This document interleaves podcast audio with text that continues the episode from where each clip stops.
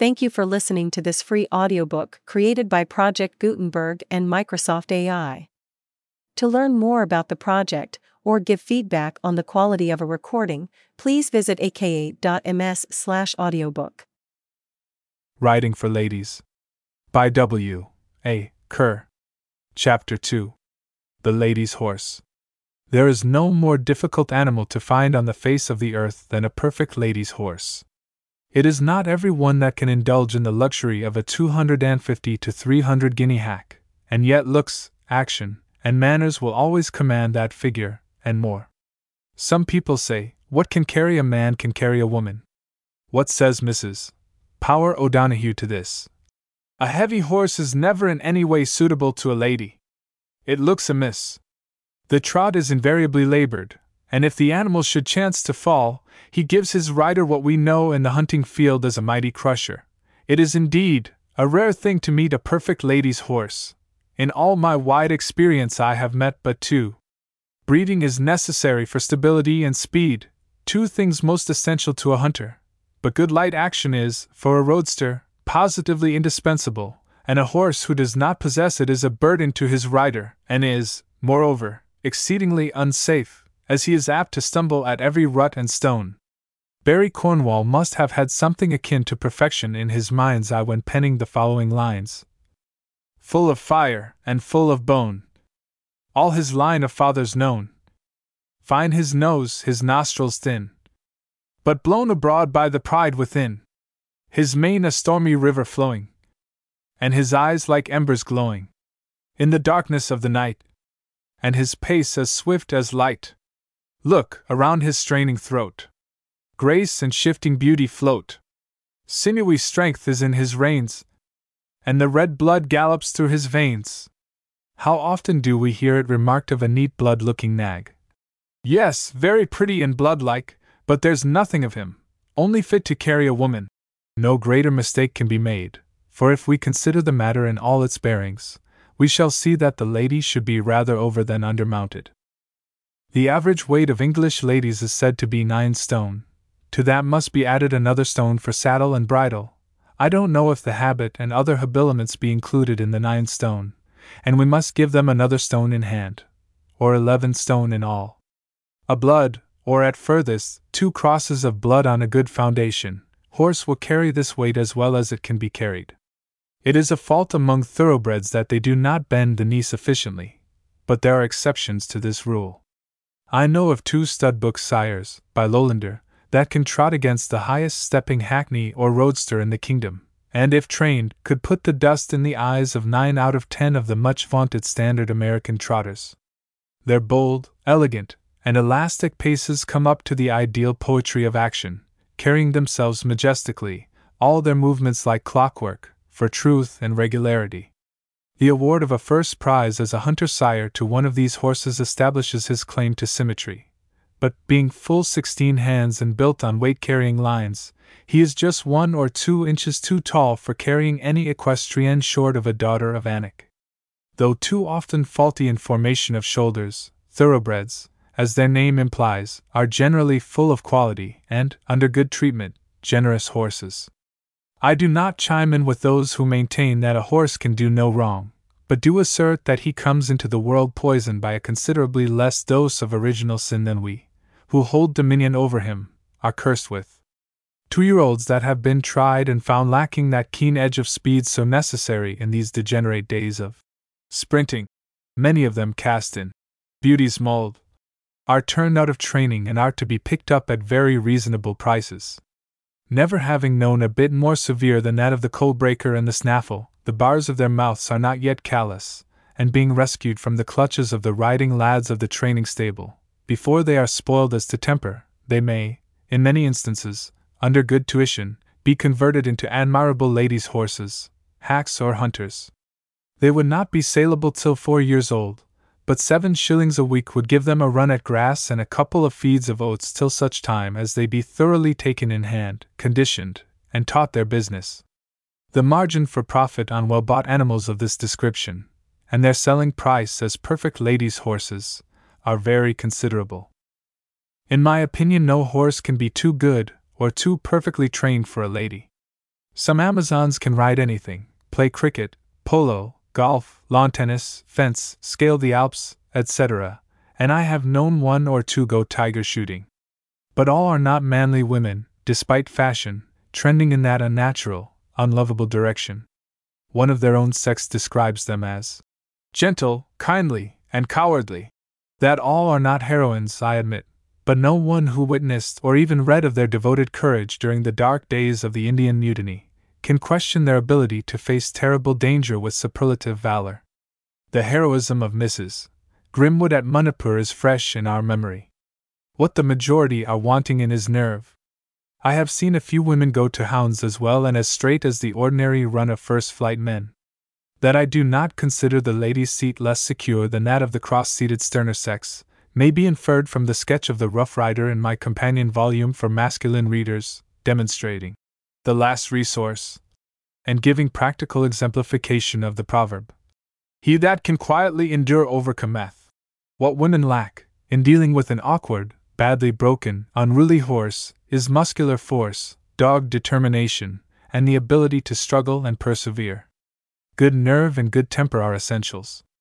Having given Barry Cornwall's poetic ideal of a horse, I now venture on a further rhyming sketch of what may fairly be termed a good sort.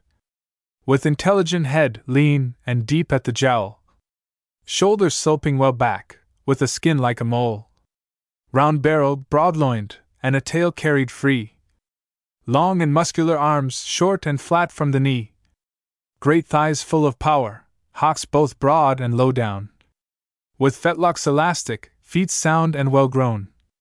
A horse like unto this, with blood dam and blood sire, to park or for field may to honors aspire. It's the sort I'm in want of, do you know such a thing? 'Tis the mount for a sportswoman, and fit for a queen. My unhesitating advice to ladies is never buy for yourself. Having described what you want to some well-known judge who is acquainted with your style of riding, and who knows the kind of animal most likely to suit your temperament, tell him to go to a certain price, and, if he be a gentleman, you will not be disappointed. You won't get perfection, for that never existed outside the Garden of Eden, but you will be well carried and get your money's worth. Ladies are not fit to cope with dealers, unless the latter be top sawyers of the trade, have a character to lose, and can be trusted. There has been a certain moral obliquity attached to dealing in horses ever since, and probably before, they of the house of Tagarma traded in Tirin fairs with horses, horsemen, and mules. Should your friend after all his trouble purchase something that does not to the full realize your fondest expectation, take the will for the deed, and bear in mind, oft expectation fails, and most oft there where most it promises. With nineteen ladies out of every score, the looks of a horse are a matter of paramount importance. He must be a pretty creature, with beautiful deer-like legs, and a lovely head. Their inclinations lead them to admire what is beautiful in preference to what is true of build, useful, and safe. If a lady flattered me with a commission to buy her a horse, having decided upon the color, I should look out for something after this pattern, one that would prove an invaluable hack, and mayhap carry her safely and well across country. Height fifteen two, or fifteen three at the outside, age between six and eight, as thoroughbred as Eclipse or nearly so. The courage of the lion yet gentle withal. Ears medium size, well set on, alert, the erect and quick, pricking motion indicates activity and spirit. I would not reject a horse, if otherwise coming up to the mark, for a somewhat large ear or for one slightly inclined to be lopped, for in blood this is a pretty certain indication of the Melbourne strain, one to which we are much indebted. The characteristics of the Melbournes are, for the most part, desirable ones: docility, good temper, vigorous constitution, plenty of size, with unusually large bone, soundness of joints and abundance of muscle. But these racial peculiarities are recommendations for the cover side rather than for the park. The eye moderately prominent, soft, expressive. The eye of a listening deer. The ears and the eyes are the interpreters of disposition. Forehead broad and flat. A dish face, that is, slightly concave or indented, is a heirloom from the desert, and belongs to Nejd.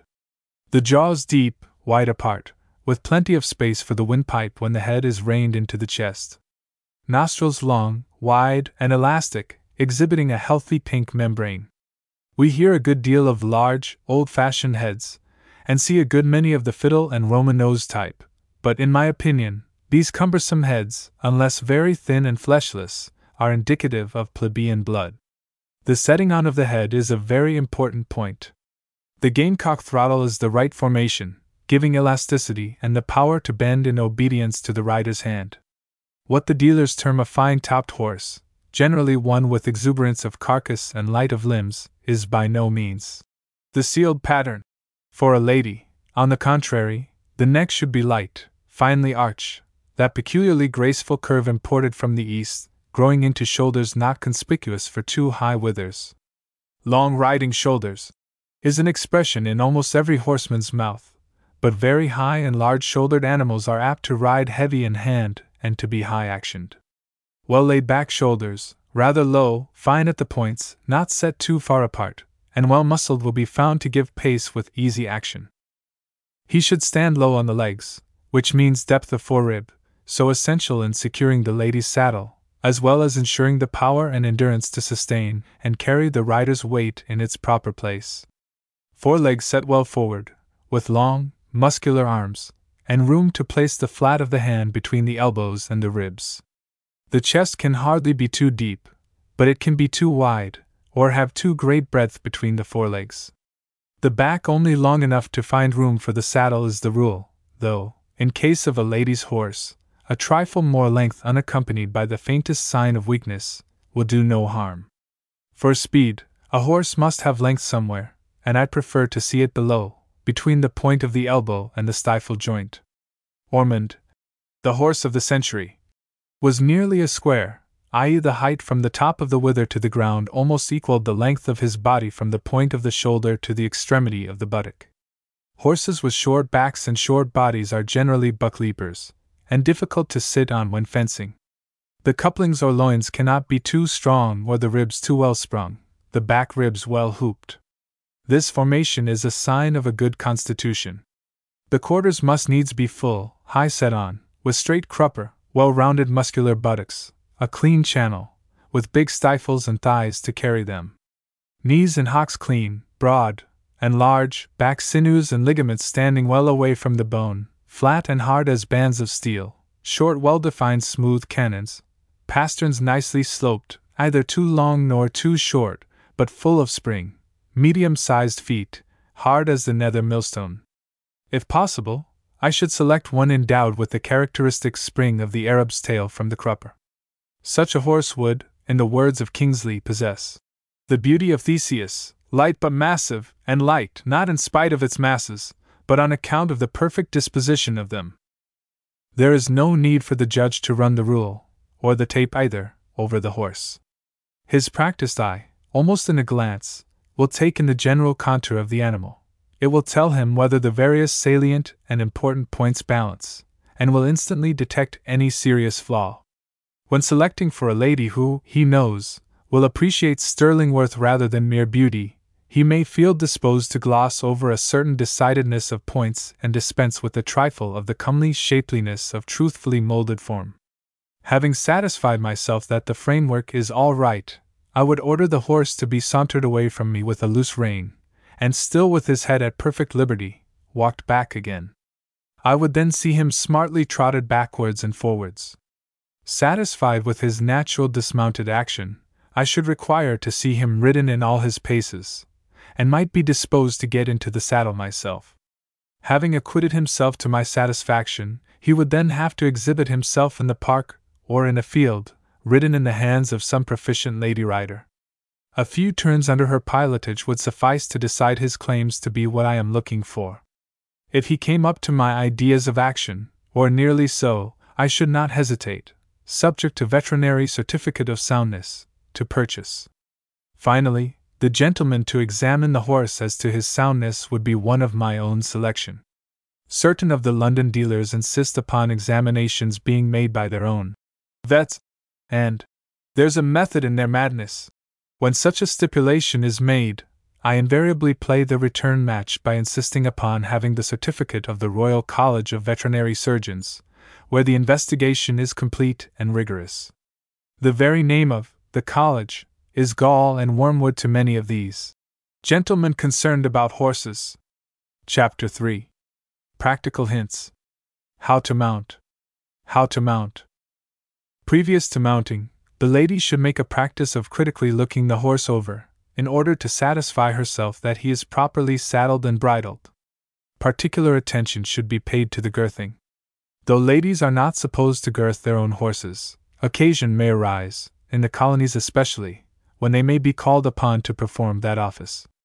Information on this essential and too often neglected point may not be out of place.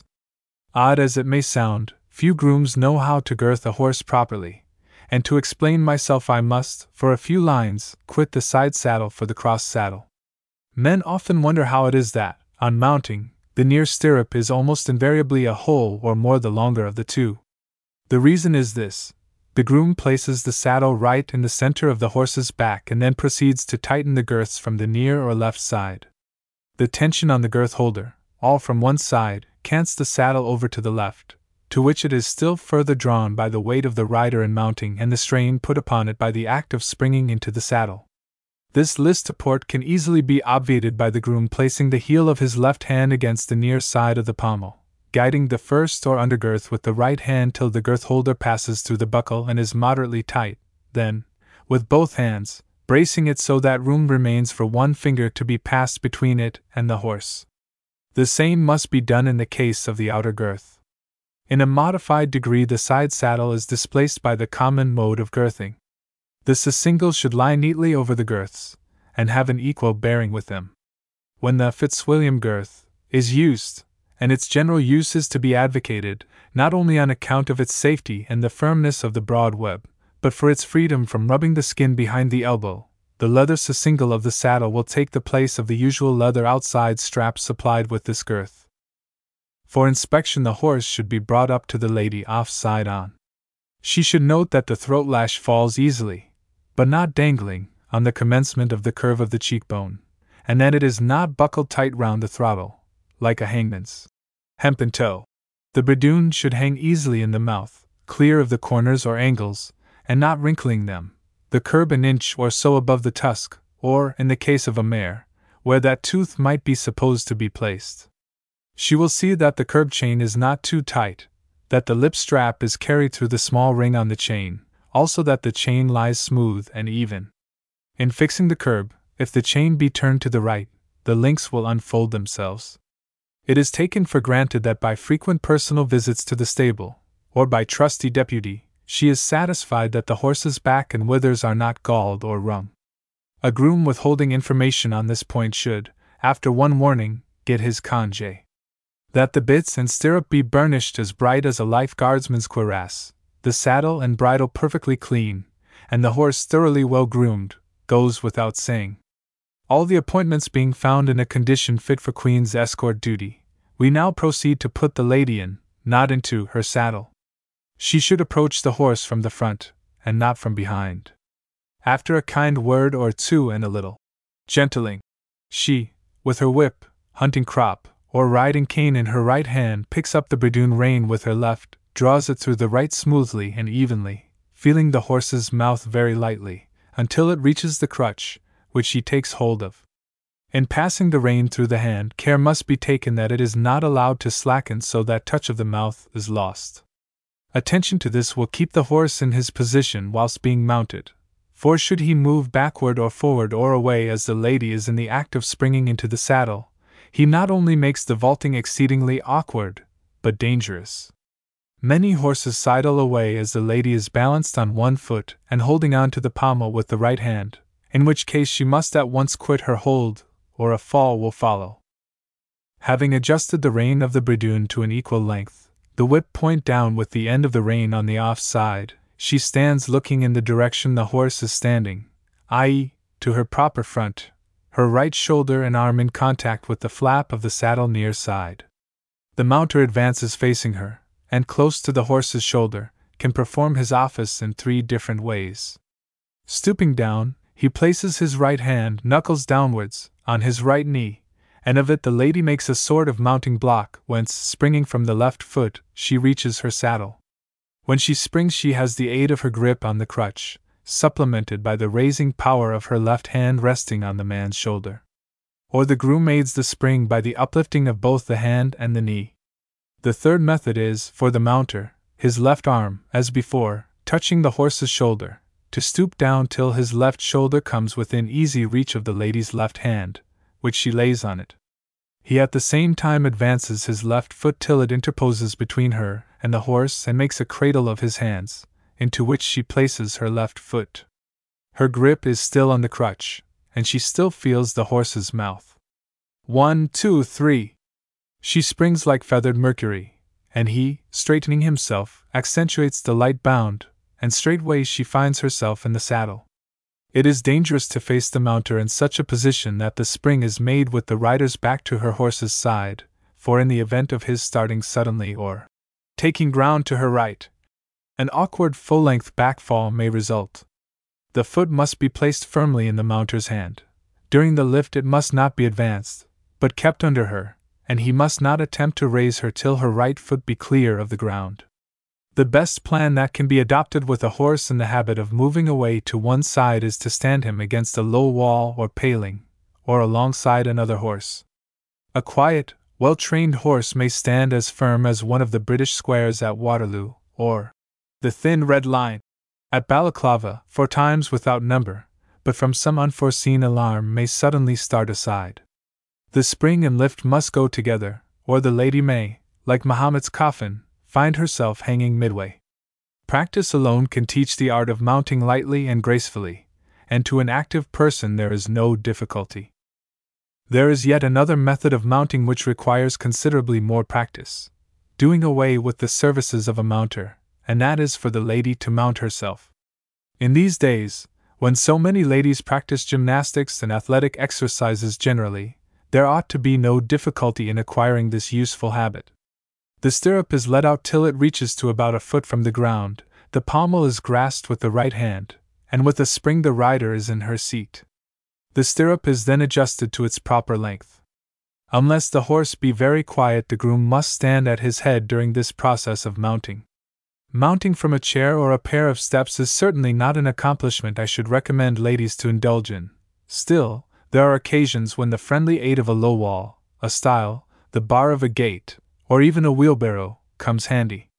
In such a predicament, take the bradoon across the palm of the left hand, and drawing the bit rein through on each side of the little or third finger till the horse's mouth be felt, place the right foot in the stirrup, grasp the leaping head with the left and the upright pommel with the right hand, and spring into the saddle, turning round, left about, in so doing. When in the saddle, disengage the right foot from the stirrup and throw the right leg over the upright head. When the lady is in the saddle, that is, seated on it, not in riding position but before throwing her right leg over the crutch, the groom, without releasing the hold of her foot altogether, adjusts the folds of the habit, care being taken that there is no crease or fold between the right knee and the saddle.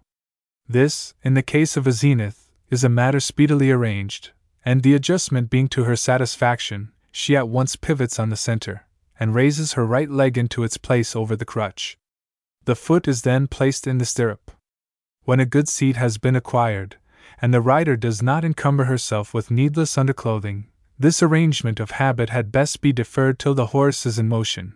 She can then raise herself in the saddle by straightening the left knee, and drawing herself forward by grasping the pommel with the right hand, arrange the folds to her entire satisfaction with the left.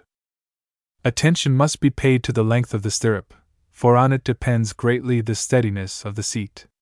Many ladies are seen riding with a short stirrup, but this is an error, for it destroys the balance, without which there can be no elegance, invariably causes actual cramp and gives a cramped appearance, forces the rider out of the center of the saddle, so that the weight on the horse's back is unevenly distributed, and displays too much daylight when rising in the trot.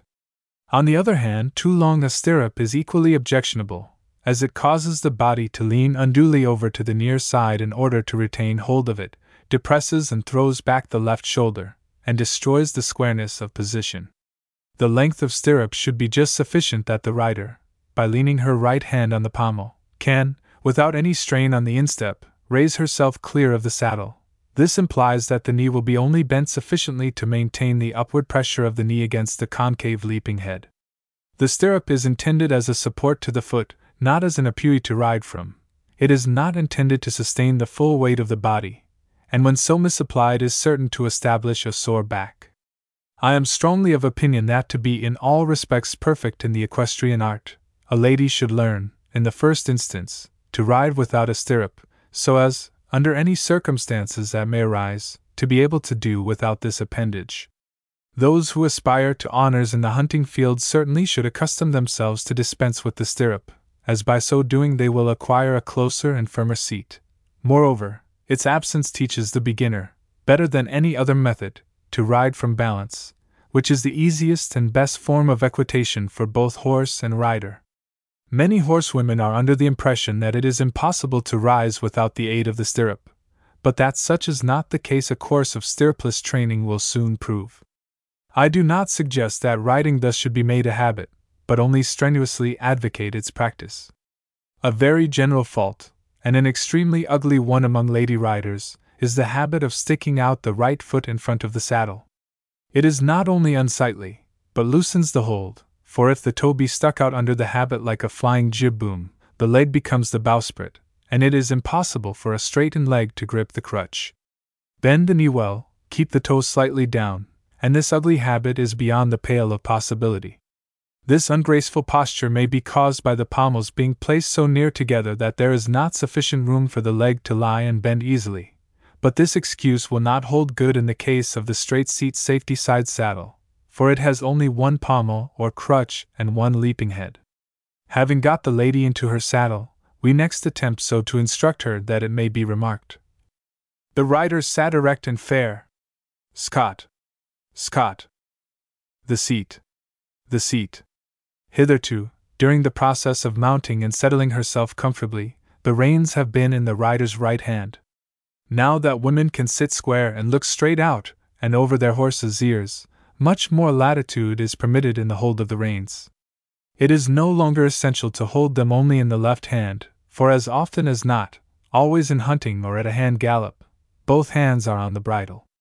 But, as a rule, the left should be the bridle hand, for if the reins be held in the right, and the horse, as horses often will, gets his head down or bores, the right shoulder is drawn forward, and the left knee, as a matter of course, being drawn back from under, loses its upward pressure against the leaping head, and the safety of the seat is jeopardized. Were the rein to give way, the rider would probably fall backwards off the horse over his off quarter. On the other hand, when the reins are all gathered into the left hand, the harder the horse may take the bit in his teeth, and the lower he may carry his head, the firmer must be the grip of the crutch, and the greater the pressure against the leaping head. As the reins must not be gathered up all in a bunch, I give the following directions for placing them in the hand. If riding with a snaffle, as always should be the case with beginners, the reins ought to be separated, passing into the hands between the third and fourth fingers, and out over the fore or index finger, where they are held by the thumb. In the case of bit and bridoon, the bridoon rein has generally a buckle where it joins, whereas that of the bit is stitched. Take up the bridoon rein across the inside of the hand, and draw the bit rein through the hand on each side of the little or third finger until the mouth of the horse be gently felt. Turn the remainder of the rein along the inside of the hand, and let it fall over the forefinger on to the off side. Place the bridoon rein upon those of the bit, and close the thumb upon them all. A second plan equally good is, when the horse is to be ridden mainly on the bridoon, the bridoon rein is taken up by the right hand and drawn flatly through on each side of the second finger of the bridle hand, till the horse's mouth can be felt, when it is turned over the first joint of the forefinger on to the off side. The bit rein is next taken up and drawn through on each side of the little finger of the bridle hand, till there is an equal, or nearly equal, length and feeling with the bridoon, and then laid smoothly over the bridoon rein, with the thumb firmly placed as a stopper upon both, to keep them from slipping. A slight pressure of the little finger will bring the bit into play. Thirdly, when the control is to be entirely from the bit or curb, the bit rein is taken up by the stitching by the right hand within the bridoon rein, and drawn through on each side of the little finger of the left or bridle hand, until there is a light and even feel on the horse's mouth, It is then turned over the first joint of the forefinger on the off side. The Bedouin rein is next taken up by the buckle, under the left hand, and laid smoothly over the left bit rein, leaving it sufficiently loose to hang over each side of the horse's neck. The thumb is then placed firmly on both reins, as above. These different manipulations of the reins may be conveniently practiced at home with reins attached to an elastic band, the spring of the band answering to the feel on the horse's mouth. But in addition to these various systems of taking up the reins, much has to be learnt in the direction of separating, shortening, shifting, and so forth. With novices the reins constantly and imperceptibly slip, in which case, the ends of the reins hanging over the forefinger of the bridle hand are taken altogether into the right. The right hand feels the horse's head, while the loosened fingers of the bridle hand are run up or down the reins, as required, till they are again adjusted to the proper length, when the fingers once more close on them. In shifting reins to the right hand, to relieve cramp of the fingers, and so forth, the right hand must always pass over the left, and in replacing them the left hand must be placed over the right.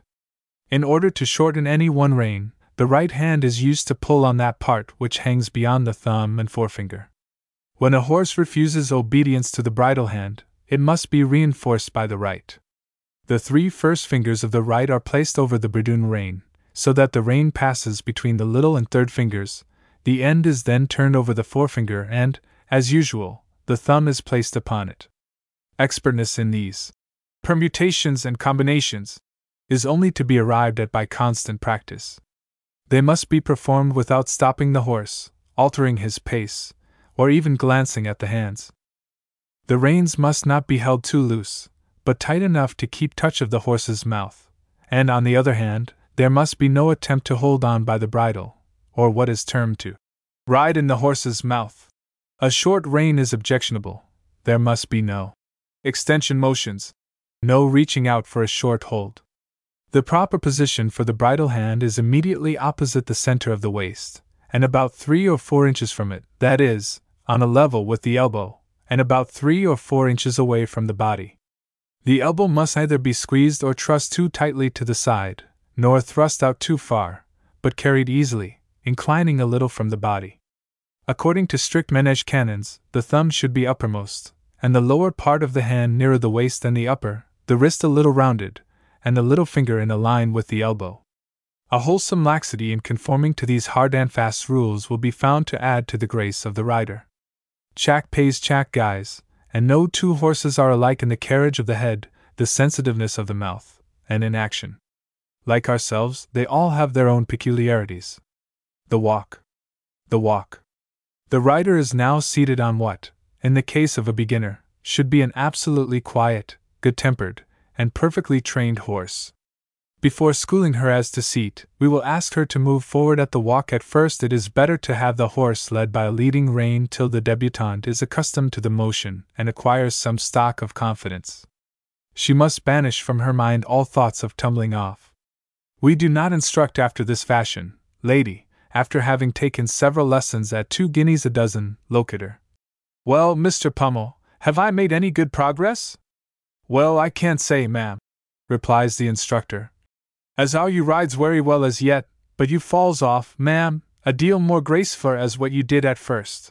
We do not say that falls must not be expected, but in mere hack and park riding they certainly ought to be few and far between. At a steady and even fast walk the merest tyro cannot, unless bent on experiencing the sensation of a tumble, possibly come to the ground. Doubtless the motion is passing strange at first, and the beginner may be tempted to clutch nervously at the pommel of her saddle, a very bad and unsightly habit, and one that, if not checked from the very first, grows apace and remains. It is during the walk that the seat is formed, and the rider makes herself practically acquainted with the rules laid down on the handling of the reins. A press of the left leg, a light touch of the whip on the offside, and a klk, will promptly put the horse in motion. He may toss his head, and for a pace or two become somewhat unsteady.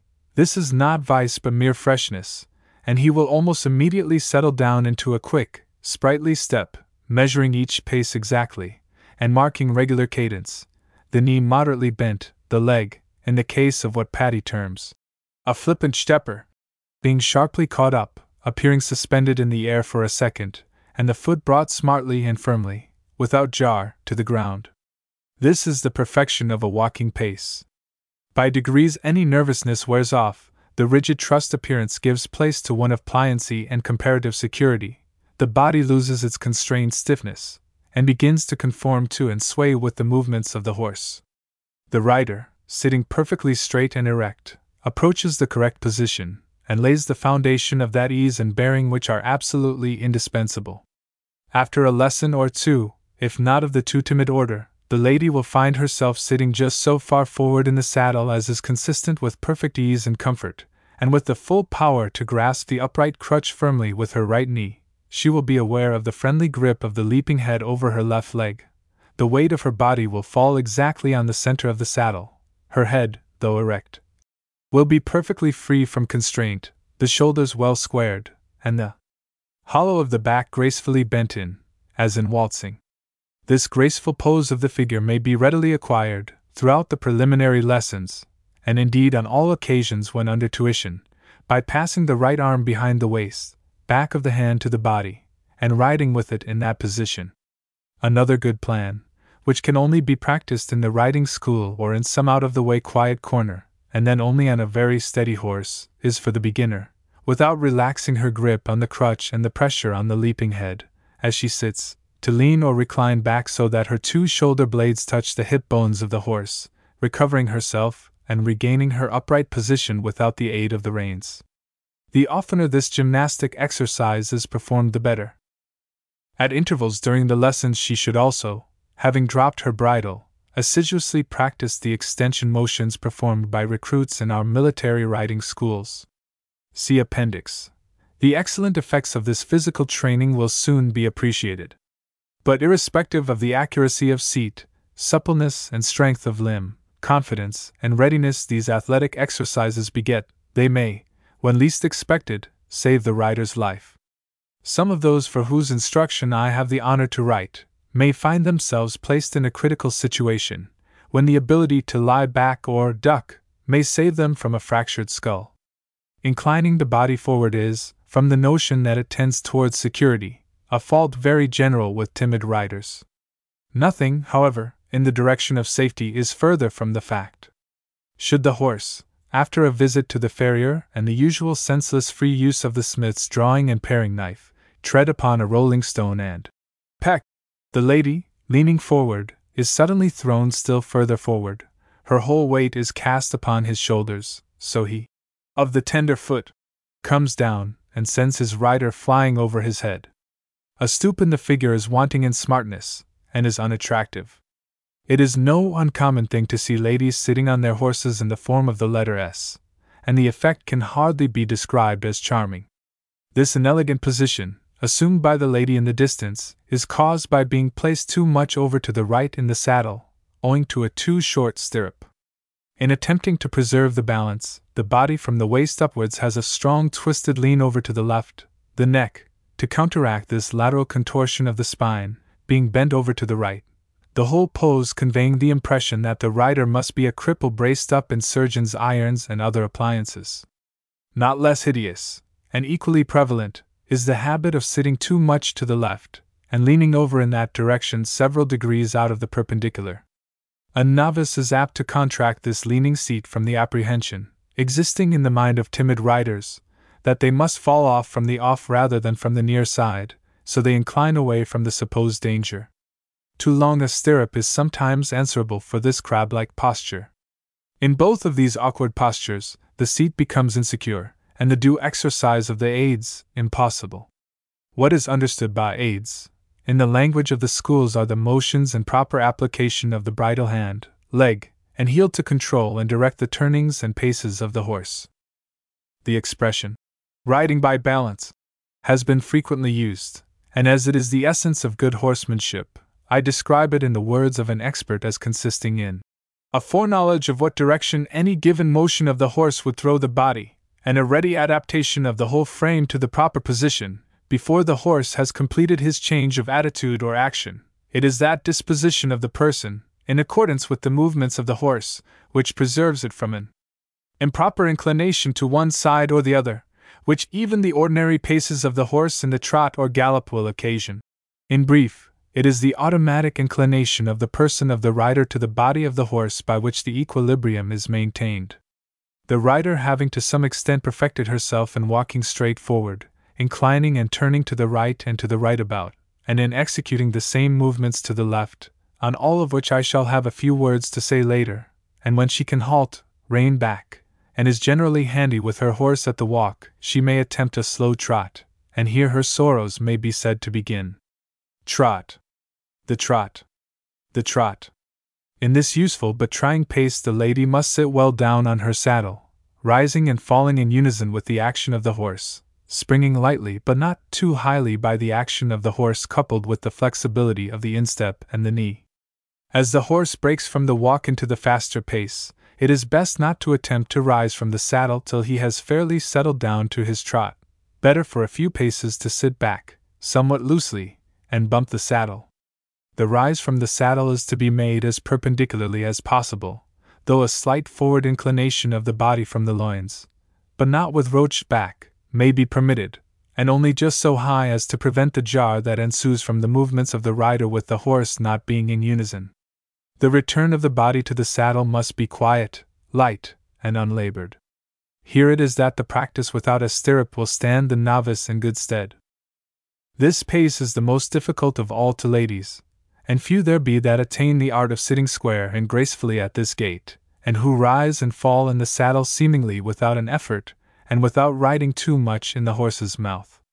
Most women raise themselves by holding on to the bridle, instead of rising to the right, so that they can glance down the horse's shoulder, and descending to left, and thus regain the center of the saddle, they persist in rising over the horse's left shoulder, and come back on to the saddle in the direction of his off quarter. This twist of the body to the left destroys the purchase of the foot and knee, and unsteadies the position and hands. Though I have sanctioned a slight leaning forward as the horse breaks into his trot, it must not be overdone, for should he suddenly throw up his head, his pole may come in violent contact with the rider's face and forehead, causing a blow that may spoil her beauty, if not knock her senseless. Till the rider can hit off the secret of rising, she will be severely shaken up, churned, as a well-known horsewoman describes the jiggity-joggity motion, the teeth feel as if they would be shaken out of their sockets, and stitch in the side puts in its unwelcome appearance. Certes, the preliminary lessons are very trying ones, the disarrangement of the get-up, too awful, the fatigue dreadful, the alarm no trifle. Nothing seems easier, and yet nothing in the art equestrian is so difficult, not to men with their two stirrups, but to women with one only available. What is more grotesque, ridiculous, and disagreeable than a rider rising and falling in the saddle at a greater and lesser speed than that of her horse? And yet, fair reader, if you will have a little patience, a good deal of perseverance, some determination, and will attend to the hints I give, you shall, in due course, be mistress over the difficulty, and rise and fall with perfect ease and exquisite grace, free from all embarrass or undue fatigue. First of all, we must put you on a very smooth, easy, and sedate trotter. By and by we may transfer your saddle to something more sharp and lively, perhaps even indulge you with a mount on a regular bone-setter. To commence with, the lessons, or rather trotting bouts, shall be short, there shall be frequent halts, and during these halts I shall make you drop your reins and put you through extension and balance motions, endeavor to correct your position on the saddle, catechize you closely on the aids, and introduce as much variety as possible. Before urging your steed into his wild six or seven mile an hour career, please bear in mind that you must not rise suddenly, or with a jerk, but quietly and smoothly, letting the impetus come from the motion of the horse. The rise from the saddle must not be initiated by a long pull and strong pull at his mouth, a spasmodic grip of your right leg on the crutch, or a violent attempt to raise yourself in the air from your stirrup. The horse will not accommodate his action to yours, you must take him on the hop, as the saying is. If horse and rider go disjointly, or you do not harmonize your movements with his, then it is something as unpleasant as dancing a waltz with a partner who won't keep time, or rowing spoonful about. Falling in with the trot of a horse is at first very difficult. In order to facilitate matters as much as possible, you shall, for a few days, substitute the old-fashioned slipper for the stirrup, as then the spring will come from the toes and not from the hollow of the foot. This will lessen the exertion and be easier. If nature has happened to fashion you somewhat short from the hip to the knee, and you will attend to instruction and practice frequently, the chances are strong in your favor of conquering the irksome cross-jolt. Separate your reins, taking one in each hand, feeling the mouth equally with both reins. Sit well down on your saddle, keep your left foot pointed straight to the front, don't attempt to move till the horse has steadied into his trot, which, in case of a well-trained animal, will be in a stride or two, then endeavor, obeying the impulse of his movement, to time the rise. A really perfectly broken horse, supplied on both hands, as it is termed, leads, in the trot as in the canter, equally well with either leg, but, in both paces, a very large majority have a favourite leading leg. By glancing over the right shoulder the time for the rise may be taken. Do not be disheartened by repeated failures to catch on, persevere, and suddenly you will hit it off. When the least fatigued, pull up into a walk, and when rested have another try. At the risk of repetition, I again impress on you the necessity of keeping the toe of the left foot pointed to the front, the foot itself back, and with the heel depressed. Your descent into the saddle should be such that any one you may be riding straight at shall see a part of your right shoulder and hip as they rise and fall, his line of vision being directed along the off side of the horse's neck. When these two portions of your body are so visible, then the weight is in its proper place, and there is no fear of the saddle being dragged over the horse's near shoulder. For a few strides there is no objection to your taking a light hold of the pommel with the right hand, in order to time the rise, but the moment the cross-jolt ceases, and you find yourself moving in unison with the horse, the hold must be relaxed. Some difficulty will be found in remaining long enough out of the saddle at each rise to avoid descending too soon, and thus receive a double cross-jolt, but this will be overcome after a few attempts. Keep the hands well down and the elbows in. Varying the speed in the trot will be found excellent practice for the hands. The faster a horse goes, generally speaking, the easier he goes. He must be kept going well within himself. That is, he must not be urged to trot at a greater speed than he can compass with true and equal action. Some very fast trotters, daisy cutters, go with so little upward jerk that it is almost impossible to rise on them at all. Any attempt at half-cantering with his hind legs must be at once checked by pulling him together, and by slowing him down, getting him back into collected form. Should he break, badly, from being overpaced, into a canter or hard gallop, then rein him in, pulling up, if need be, into a walk, chiding him at the same time. When he again brings his head in and begins to step clean, light, and evenly, then let him resume his trot. If not going up to his bit and hanging heavy on the hand, move the bit in his mouth, let him feel the leg, and talk to him. Like ourselves, horses are not up to the mark every day, and though they do not go to heated theatres and crowded ballrooms, or indulge as some of their masters and mistresses are said to do, they too often spend twenty hours or more out of the twenty-four in the vitiated atmosphere of a hot, badly ventilated stable, and their insides are converted into apothecaries' shops by ignorant doctoring grooms. When a free horse does not face his bit, he is either fatigued or something is amiss. The canter. The canter. Properly speaking, this being, par excellence, the lady's pace, the instruction should precede that of the trot. The comparative ease of the canter, and the readiness with which the average pupil takes to it, induces the beginner to at once indulge in it. It is, on a thoroughly trained horse, so agreeable that the uninitiated at once acquire confidence on horseback. Moreover, it is the pace at which a fine figure and elegant ladylike bearing is most conspicuously displayed, and for this, if for no other reason, the pupil applies herself earnestly, shall I say lovingly, to perfect herself in this delightful feature of the art. On a light-actioned horse, one moving as it were on springs, going well on his haunches, and well up to this bit, the motion is as easy as that of a rocking chair. All the rider has to do is to sit back, keep the body quite flexible and in the center of the saddle, preserve the balance, and with pressure from the left leg and heel, and a touch of the whip, keep him up to his bit. She will imperceptibly leave the saddle at every stride, which, in a slow measured canter, will be reduced to a sort of rubbing motion, just sufficient to ease the slight jolt caused by the action of the haunches and hind legs.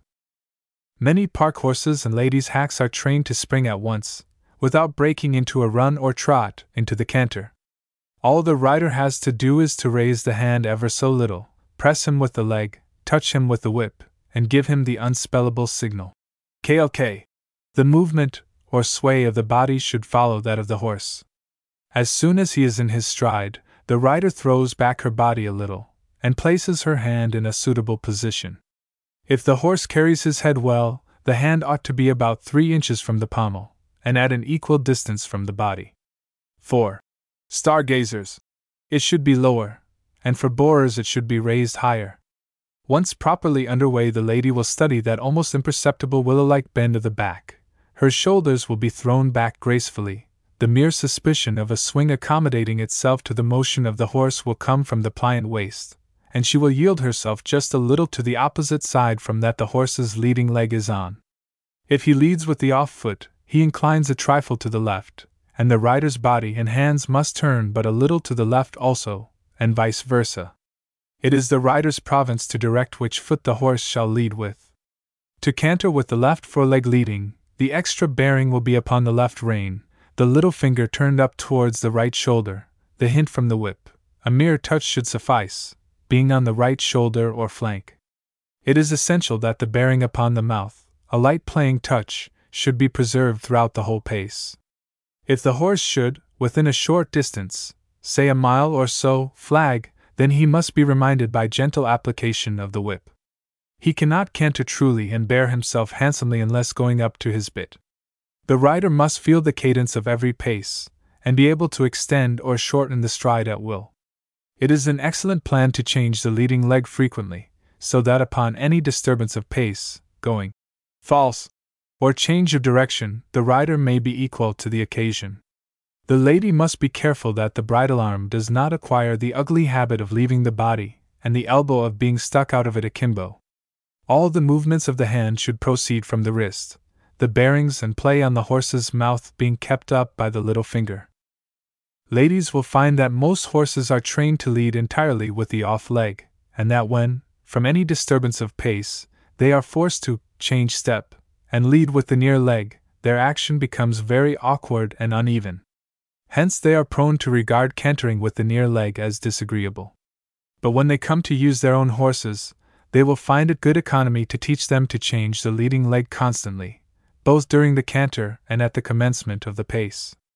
To make a horse change foot in his canter, if he cannot be got readily to do so by hand, leg, and heel, turn him to the right, as if to circle, and he will lead with the off foreleg, and by repeating the same make-believe maneuver to the left, the near fore will be in front. The beginner, however, had better pull up into the walk before attempting this change. When pulling up from the canter, it is best and safest to let the horse drop into a trot for a few paces, and so resume the walk. There is no better course of tuition by which to acquire balance than the various inclinations to the right and left, the turns to the right and left, and to the right and left about at the canter, all of which, with the exception of the full turns, should be performed on the move without halting. In the turnabout, it is necessary to bring the horse to a momentary halt before the turn be commenced, and so soon as he has gone about and the turn is fully completed, a lift of the hand and a touch of the leg and heel should instant or compel him to move forward at the canter in the opposite direction. He must no sooner be round than off. When no riding school is available, one constructed of hurdles closely laced with gorse, on the sheep-lambing principle, will answer all purposes. Should the horse be at all awkward or unsteady, the hurdles, placed one on the top of the other and tied to uprights driven into the ground, closely interlaced with the gorse so that he cannot see through or over the barrier, will form a perfect, retired exercise ground.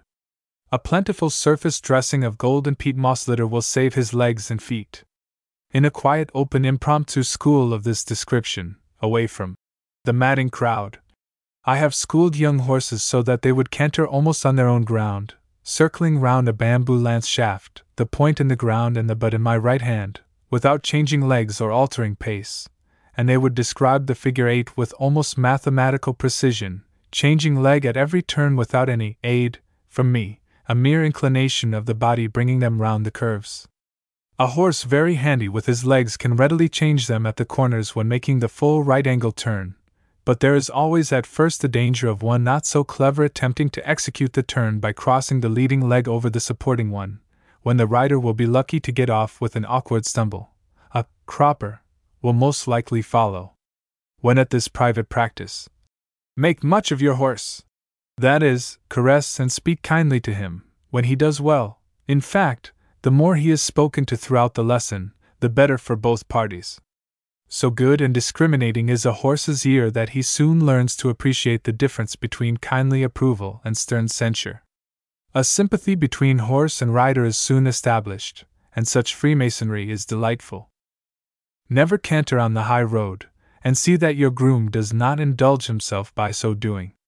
On elastic springy turf the pace, which in reality is a series of short bounds, if not continued too long at a time, does no great harm, but one mile on a hard, unyielding surface causes more wear and tear of joints, shoulders, and frame generally, than a long day's work of alternating walk and trot which, on the Queen's Highway, are the proper paces. There is no objection to a canter when a bit of turf is found on the roadside, and the little drains cut to lead the water off the turnpike into the ditch serve to make young horses handy with their legs. The hand gallop and gallop. The hand gallop and gallop. The rider should not attempt either of these accelerated paces till quite confident that she has the horse under complete control, as the hand gallop is only another and quickened form of the canter, in which the stride is both lengthened and hastened, or, more correctly speaking, in which the bounds are longer and faster. The same rules are applicable to both. Many horses, especially those through whose veins strong hot blood is pulsing, fairly revel in the gallop, and if allowed to gain upon the hand, will soon extend the hand gallop to full gallop, and that rapid pace into a runaway. The rider must, therefore, always keep her horse well in hand, so as to be able to slacken speed should he get up too much steam. Some, impatient of restraint, will shake their heads, snatch at their bits, and yaw about, fighting for their heads, as it is termed, and will endeavor to bore and get their heads down. A well-trained horse, one such as a beginner should ride, will not play these pranks and will not take a dead pull at the rider's hands. On the contrary, he will stride along quite collectedly, keeping his head in its proper place, and taking just sufficient hold to make things pleasant. But horses with perfect mouths and manners are, like angels' visits, few and far between, and are eagerly sought after by those fortunate beings to whom money is no object. To be on the safe side, the rider should always be on the alert, and prepared to at once apply the brake. When fairly in his stride and going comfortably, the rider, leaning slightly forward, should, with both hands on the bridle, give and take with each stroke, playing the while with the curb. She should talk cheerily to him, but the least effort on his part to gain upon the hand must be at once checked. The play of the little fingers on the curb keeps his mouth alive, prevents his hanging or boring, and makes it sensible to the rider's hand. Keeping a horse in hand means that there is such a system of communication established between the rider and the quadruped that the former is mistress of the situation, and knows, almost before the horse has made up his mind what to do, what is coming. This keeping in hand is one of the secrets of fine horsemanship, and it especially suits the light-hearted mercurial sort of goer, one that is always more or less off the ground or in the air, one of those that treads so light he scarcely prints the plain. My impression is, despite the numerous bits devised and advertised to stop runaways, that nothing short of a long and steep hill, a steam-cultivated, stiff clay fallow, or the bog of Allen, will stop the determined bolt of a self-willed, callous-mouthed horse. There is no use pulling at him, for the more you pull the harder he hardens his heart and his mouth. The only plan, if there be plenty of elbow room, is to let him have his wicked way a bit, then, with one mighty concentrated effort to give a sudden snatch at the bit, followed by instantly and rapidly drawing, sawing, of the bridune through his mouth. Above all, keep your presence of mind, and if by any good luck you can so pilot the brute as to make him face an ascent, drive him up it, if it be as steep as the roof of a house, so much the better, plying whip and spur, till he be completely pumped out and dead beat. Failing a steep hill, perhaps a ploughed field may present itself, through and round which he should be ridden, in the very fullest sense of the word, till he stands still.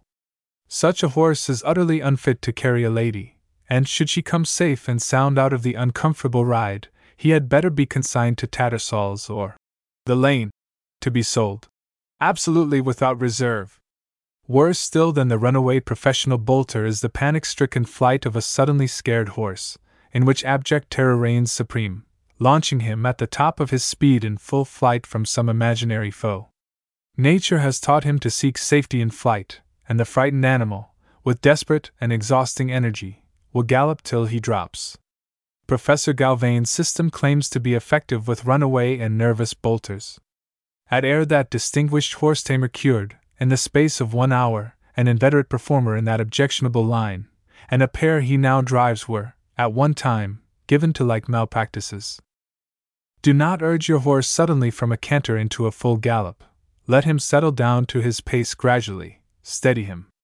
Being jumped off, like a racehorse with a flying start at the fall of the flag, is very apt to make a hot, high-couraged horse run away or attempt to do so.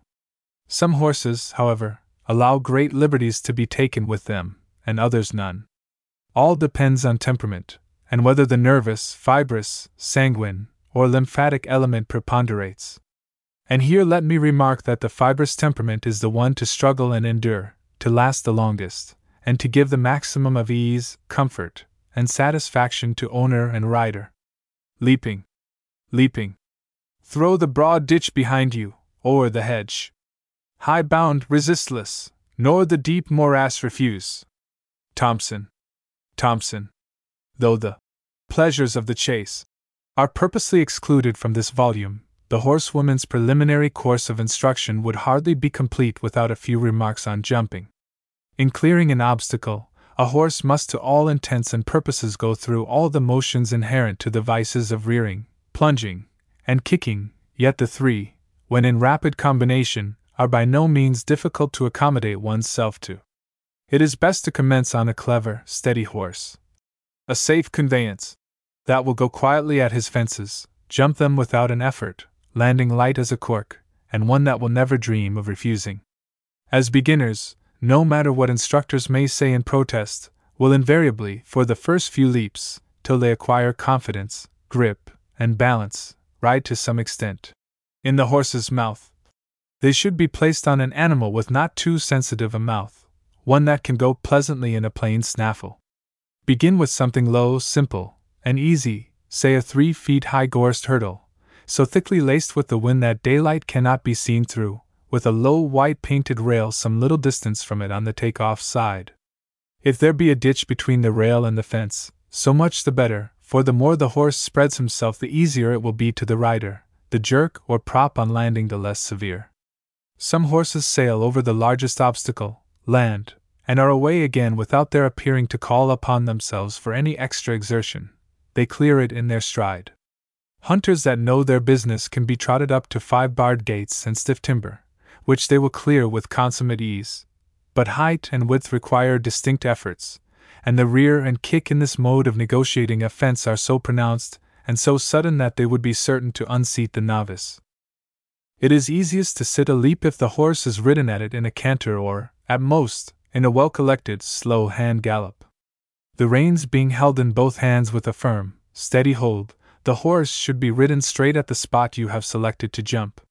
Sit straight, or, if anything out of the perpendicular, lean a little back. The run at the fence need only be a few yards. As he nears it, the forward prick of his alert ears and a certain measuring of his distance will indicate that he means to have it, and is gathering himself for the effort. The rider should then, if she can persuade herself so to do, give him full liberty of head. Certain instructors, and horsemen in general, will prate glibly of lifting a horse over his fence. I have read of steeplechase riders throwing their horses over almost unnegotiable obstacles, but it is about as easy to upend an elephant by the tail and throw him over the garden wall as it is for any rider to lift his horse. Although the horse must be made to feel, as he approaches the fence, that it is utterly impossible for him to swerve from it, yet the instant he is about to rise the reins should be slacked off, to be almost immediately brought to bear again as he descends. Irish horses are the best jumpers we have, and their excellence may justly be ascribed to the fact that, for the most part, they are ridden in the snaffle bridle. If the horse be held too light by the head, he will buck over the obstacle, a form of jumping well calculated to jerk the beginner out of her saddle. After topping the hurdle, the horse's forehand, in his descent, will be lower than his hind quarters. Had the rider leant forward as he rose on his hind legs, the violent effort or kick of his haunches would have thrown her still further over his neck, whereas, having left the ground with a slight inclination towards the croup, the forward spring of the horse will add to that backward tendency and place her in the best possible position in which to counteract the shock received upon his forefeet reaching the ground. If the rider does not slacken the reins as the horse makes his spring, they must either be drawn through her hands, or she will land right out on his neck. I have referred to the buck-over system of jumping, which is very common with Irish horses. A mare of mine, well known in days of yore at Fermoy as Upshirizes, would have puzzled even Missus Power O'Donohue. She would come full gallop, when hounds were running, at a stone wall, pull up and crouch close under it, then, with one mighty effort, throw herself over, her hind legs landing on the other side little more than the thickness of the wall from where her four feet had taken off. It was not a buck, but a straight up on and rear, followed by a frantic kick that threatened to hurl saddle and rider half across the field. Scrutator, in Horses and Hounds, makes mention of an Irish horse, which would take most extraordinary leaps over gates and walls, and if going ever so fast would always check himself and take his leaps after his own fashion. Not thinking him, writes this fine sportsman, up to my weight, he was handed over to the second whipper-in, and treated Jack at first acquaintance to a rattling fall or two. He rode him, as he had done his other horses, pretty fast at a stiff gait, which came in his way the first day. Some of the field, not fancying it, persuaded Jack to try first, calculating upon his knocking it open, or breaking the top bar. The horse, before taking off, stopped quite short, and jerked him out of the saddle over to the other side, then raising himself on his hind legs, vaulted over upon Jack, who was lying on his back. Not being damaged, Jack picked himself up, and grinning at his friends, who were on the wrong side laughing at his fall, said, "Never mind, gentlemen, 'tis a rum way of doing things that horse has, but no matter, we are both on the right side, and that's where you won't be just yet."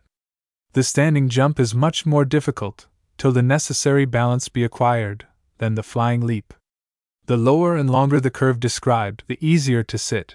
But in this description of leaping, the horse, though he clears height, cannot cover much ground. His motion is like that of the whip's horse described above, and the rider will find the effort, as he springs from his haunches, much more accentuated than in the case of the flying leap, and therefore the more difficult to sit. As, however, leaping, properly speaking, belongs to the hunting field, I propose to deal more fully with the subject in another volume. Dismounting. Dismounting. When the novice dismounts, there should, at first, be two persons to aid, one to hold the horse's head, the other to lift her from the saddle. After a very few lessons, if the lady be active and her hack a steady one, the services of the former may be dispensed with. Of course, the horse is brought to full stop. Transfer the whip to the left hand, throw the right leg over to the near side of the crutch, and disengage the foot from the stirrup. Let the reins fall on the neck, see that the habit skirt is quite clear of the leaping head, turn in the saddle, place the left hand upon the right arm of the cavalier or squire, the right on the leaping head, and half spring half glide to the ground, lighting on the balls of the feet, dropping a slight curtsy to break the jar on the frame. Retain hold of the leaping head till safely landed. Very few men understand the proper manner in which to exercise the duties of the cavalier's servant in mounting and dismounting ladies. Many ladies not unreasonably object to be lifted off their horses almost into grooms' arms. A correspondent of the Sporting and Dramatic News mentions a contretemps to a somewhat portly lady in the Crimea, whose husband, in hoisting her up onto her saddle with more vigor than skill, sent his better half right over the horse's back sprawling on the ground. It is by no means an uncommon thing to see ladies, owing to want of lift on the part of the lifter and general clumsiness, failing to reach the saddle and slipping down again. Having dismounted, make much of your horse, and give him a bit of carrot, sugar, apple, or some tidbit. Horses are particularly fond of apples. Chapter four. The Side Saddle.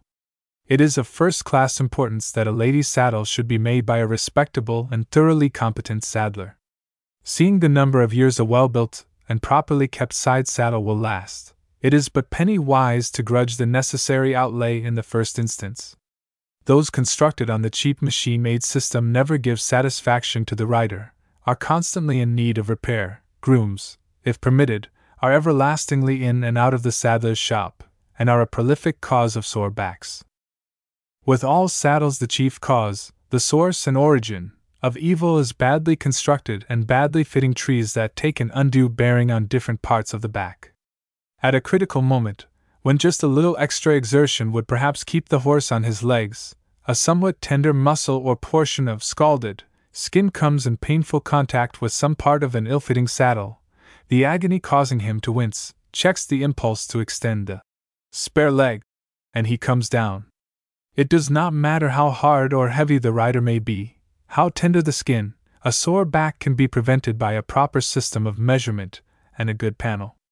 Missus Power O'Donohue, in her very interesting letters upon Ladies on Horseback, unsparingly condemns the elaborate embroidery which adorned the near flap of every old-fashioned saddle, pointing out that as it is always concealed by the rider's right leg, the work is a needless expense. There might be some sense, that brilliant and bold horsewoman says, although very little, in decorating the offside and imparting to it somewhat of an ornamental appearance. But in my opinion there cannot be too much simplicity about anything connected with riding appointments. Let your saddle, like your personal attire, be remarkable only for perfect freedom from ornament or display. Have it made to suit yourself, either too weighty nor yet too small, and if you want to ride with grace and comfort, desire that it be constructed without one particle of the objectionable dip. The foregoing two sketches, the old style, and the straight-seated safety, contrast the wide difference between the old and fast disappearing form of side saddle and that designed and manufactured by Messrs. Champion and Wilton. The disadvantages of the old style are so painfully obvious that it is marvelous they should not have been remedied years ago.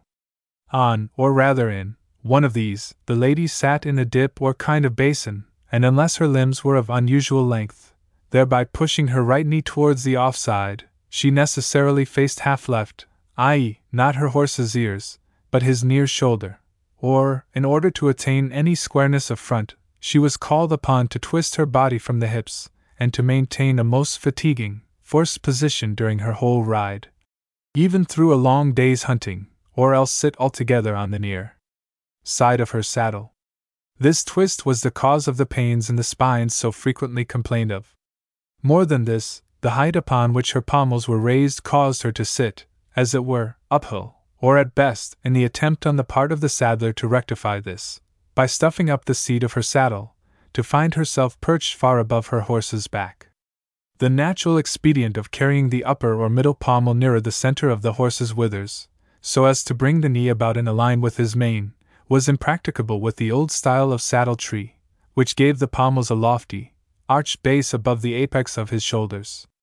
The result was, in all cases, one. Great inconvenience and often curvature of the spine to the rider. two. Constant liability to sore back on the part of the horse through the cross-friction produced by the lady's one-sided position.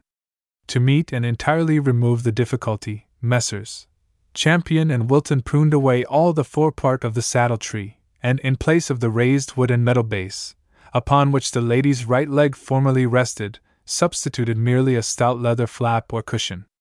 As will be seen from the foregoing illustration, they were by this arrangement able to place the upper pommel in whatever exact position the form of the rider may require, to enable her to sit straight to her proper front, riding the whole upon a level seat, and distributing her weight fairly upon her horse's back.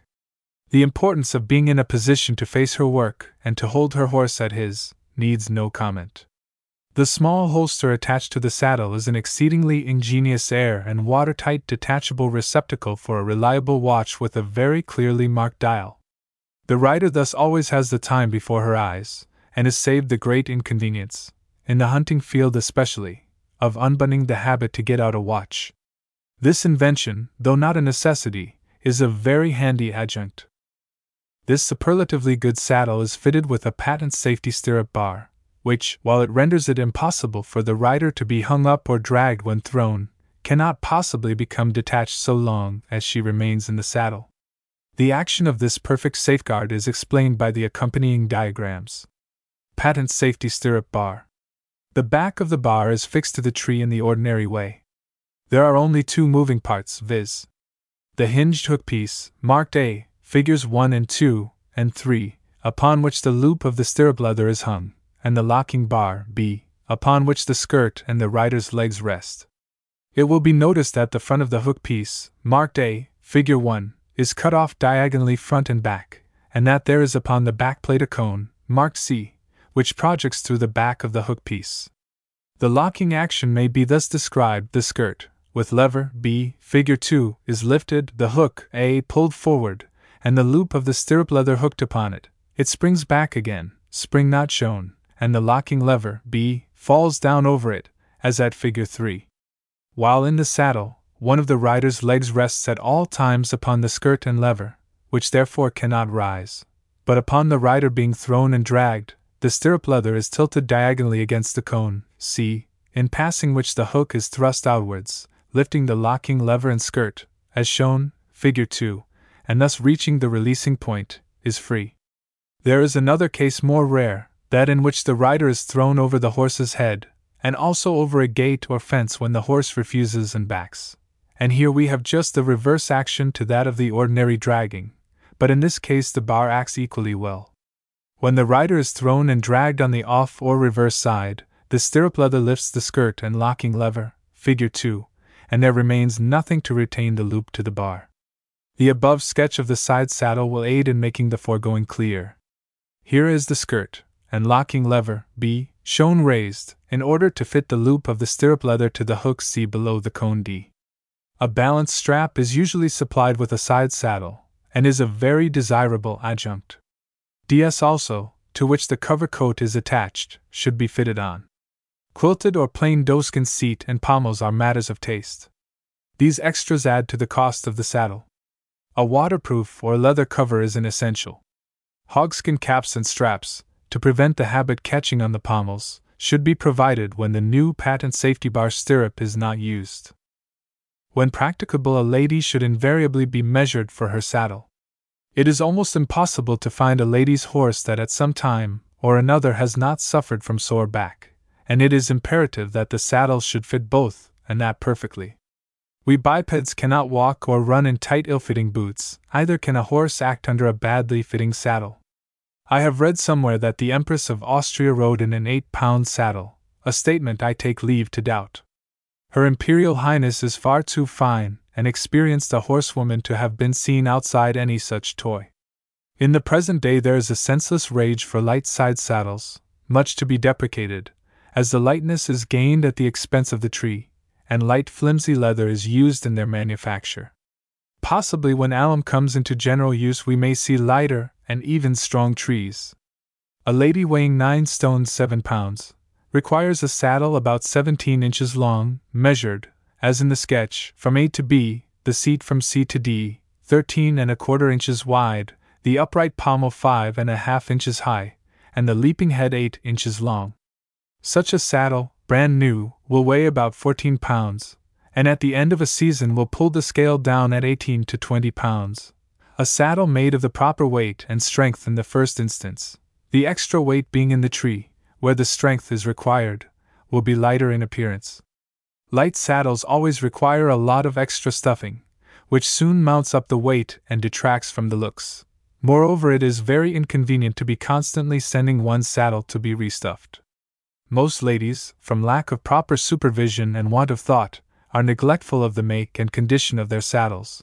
And so some ribald cynic has hazarded the remark that although a good man is merciful to his beast, a good woman is rarely so. A first-class firm keeps an experienced man for the purpose of measuring horses, who is sent out any distance required at a fixed scale of charges. When a lady cannot conveniently attend to be measured, she should endeavor to get the measurements, as indicated in the sketch, from some saddle in which she can ride with comfort. though careful fitting and adjustment of the saddle will reduce friction to a minimum, and will, in the majority of cases, do away with its baneful effects. Still, with some very highly bred horses the skin of the back is so easily irritated, that during a long day's work, in hot climates especially, it becomes chafed, and injury is inflicted either at the withers or underneath the seat. Nothing is more difficult to deal with and heal than a sore back. In a prolonged and arduous campaign, I have seen regiments seriously reduced below their fighting strength by obstinate sore backs. A very great desideratum, in my opinion, is the new Humanity Sponge-Line Numna, another of Messrs. Champion and Wilton's sensible inventions. This excellent preventative and curative saddlecloth keeps the most tender-skinned horse in a position to walk in comfort. It is an adaptation of the finer kind of turkey sponge, the soft nature of which suggested itself to the inventors as an agent for counteracting saddle friction. It is made in two varieties, one of bridle leather, lined at the withers with this fine, natural sponge, thus interposing a soft pad between the saddle and the withers, a point where the chief strain of a lady's seat is brought to bear during the action of the trot. two. Of a fine white felt, lined at the back as well as at the withers with the same quality of sponge, and intended for such horses as are apt to become troubled under the seat of the saddle as well as at the withers. The sponge has to be damped, preferably in warm water, but pressed or wrung out before using, and the leather part kept soft with Vaseline, which is an excellent preservative and softener of leather. Each time after use, the sweat should be thoroughly washed out of the sponge. To ensure best results, attention to scrupulous cleanliness is absolutely essential. The following are representations of this numna. With the safety bar and the Zenith habit, it matters not what form of stirrup a lady uses, for these have done away with the necessity for the so-called safety patterns, of which there are several. The slipper has been objected to, as it, from being so comfortable, encourages ladies to lean their whole weight on it, and thus throw themselves out of balance. Moreover, it is out of fashion.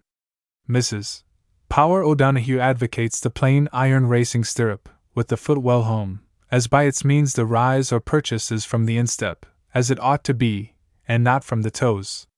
The Prussian side pieces at the bottom take sharp pressure off the sides of the foot. The Victoria and French pad inside the stirrup, except when the safety bar and habit are adopted, are fraught with danger. With these precautions they are a great comfort, and guard the instep at the trot when the foot is thrust well home. The size of the stirrup should be proportionate to the foot. Chapter five. Hints upon costume. She wore what was then somewhat universal, a coat, vest, and hat resembling those of a man, which fashion has since called a riding habit. Diana Vernon, Scott. Riding habit. Scott. Under no circumstances does a lady, possessed of good figure and carriage, appear to such great advantage, or is she so fascinating, as when with mien and bearing hot and high, with perfect, well-balanced seat, and light hands, faultlessly appointed, firmly, gently, and with seeming carelessness she controls some spirited high-bred horse, some noble steed of stainless purity of breed, whose rounded symmetry of form, characteristic spring of the tail, and pride of port, proclaim his descent from the silver Arab with his purple veins, the true blood royal of his race. At no time are the beauties of the female form divine displayed with such witching grace, the faultless flowing lines so attractively posed, the tout ensemble so thoroughly patrician. But if there be one blot in the fair picture, the whole charm at once vanishes. The incomparable dignity, the well-turned-out steeds, the best that money could buy or critical judgment select, the perfect figure of that superb horsewoman the Empress of Austria, of whom it may justly be said, all the pride of all her race in her self-reflected lives. Were it possible for her Imperial Majesty to err in such a matter, would have been of little effect, but for a faultlessly cut and fitting habit. Fine feathers make fine birds. And though in riding costume the plumage, save in the hunting field, must be of somber tint, it must be unruffled and lie perfectly flat. There are habit-makers and habit-makers, a very few as perfect as need be, more mediocre, most errant bunglers. Of late years legions of so-called ladies' tailors have sprung into being, not one in a hundred possessing the faintest idea of what is wanted. A habit-maker is a genius not often met with, and when come across should be made a note of. A perfect fitting habit, though not quite. A joy forever. Is a very useful, long-wearing, and altogether desirable garment. Particular attention must be given to the cutting of the back of the neck to secure plenty of play, and to prevent that disagreeable tightness so often experienced, which completely mars the easy and graceful movement of the head. While giving absolute freedom to the figure, the well-shaped body will fit like a glove. A tight habit gives a stiff, inelegant appearance to the whole figure, and produces a feeling of being cribbed, cabined, and confined, tantamount to semi-suffocation. A too long waist is certain to ride up and wrinkle. For winter where there is nothing like the double-breasted body, the choice to select from is a wide one. To my mind, and I know one understands the whole art of habit-making so well as Mister W. Shingleton, sixty, New Bond Street, London, the inventor of the patent Zenith skirt, an ingenious arrangement which should be universally patronized for its absolute safety, if for no less weighty reason. Any lady wearing this clever and smart combination of skirt and trousers, seated on one of Messrs. Champion and Wilton's safety side saddles, may set her mind completely at rest as to the possibility of being hung up on the pommel, or dragged by it or the stirrup. Perfect freedom in the saddle is secured to the rider, that portion of the skirt which in the ordinary habit fits over the pommel, always a source of danger, being entirely dispensed with. The Zenith is made in two breadths or portions, instead of three, as heretofore, and on one side this skirt is attached to the trousers at the side seam of the right leg, or leg which passes over the pommel. The skirt is then carried across or over both legs of the trousers in front, and on the other side, is brought round and attached to the leg seam of the left leg and to the seat seam, both the trousers and the skirt being then secured to the waistband. Thus the rider, as stated above, has the pommel leg free to be readily disengaged from the pommel without the skirt catching thereon, the right leg at the back being left uncovered by the skirt. An opening formed on the left side of the skirt allows of the garment being readily put on. The front draping of the skirt remains unaltered from the usual skirt, but when seen from behind it presents the appearance of one leg covered, the other uncovered. When walking, the back of the right trousers leg, which is uncovered, can be draped somewhat by the front of the skirt being lifted and brought round by the right hand. There is nothing whatever in this invention to offend the most sensitive equestrian, nothing to hurt the proper feelings of the most modest. If preferred, the skirt may be provided on each side with a slit, extending down from the knees, so as to enable the wearer to readily use the skirt when wearing breeches or riding boots. That such an enterprising firm as Messrs. Redfern, of Paris, should have secured the patent rights for France, speaks volumes in favor of Mister Shingleton's really admirable invention. Except for summer wear in early morning or in the country, and in the case of young girls, when gray is permissible, the habit should be made of some dark cloth.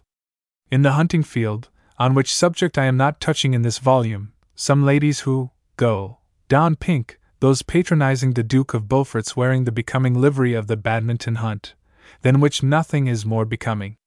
Diagonal ribbed cloths are much in vogue for skirts. Stout figures tone down the appearance of too great solidity and rotundity by wearing an adaptation of the military tunic. The long jacket body, depicted in Mister Shingleton's sketch of the Zenith, is well suited to full figures.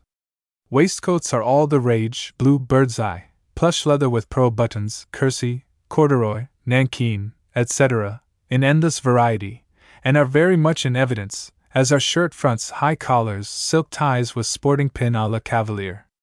Braiding or ornamentation is bad form.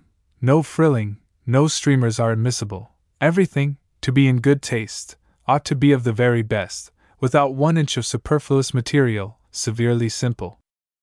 In the park, except for young ladies just entering on their teens, or children, the tall silk hat is de rigueur. The present prevailing chimney pot, or stovepipe, model, shaped something like the tompion of a gun, is an unbecoming atrocity. Let us hope that fashion will soon revert to the broad curl-brim bell-shaped hardwick. Nothing is cheap that's bad, and nothing detracts more from the general effect of a get-up than a bad hat.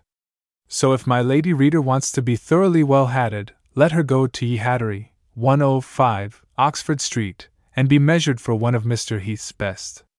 It will last out two or three of other makers, and having done duty one season in Rotten Row, will look well later on in the wear and tear of the hunting field, preserving its bright glossy brilliancy, no matter what the weather be. Order a quilted silk lining in preference to a plain leather one, and when being measured, let the chevelure be compact and suited for riding. A low-crowned hat is the best. For young girls, and out of the season, riding melon-shaped or pot hats of felt are useful and by no means unbecoming. Mister Heath makes a speciality of these, and has scores of different, and more or less becoming, styles to select from. Hats made to the shape of the head require no elastics to hold them on, and are not the fruitful source of headache which ready-made misfits invariably are.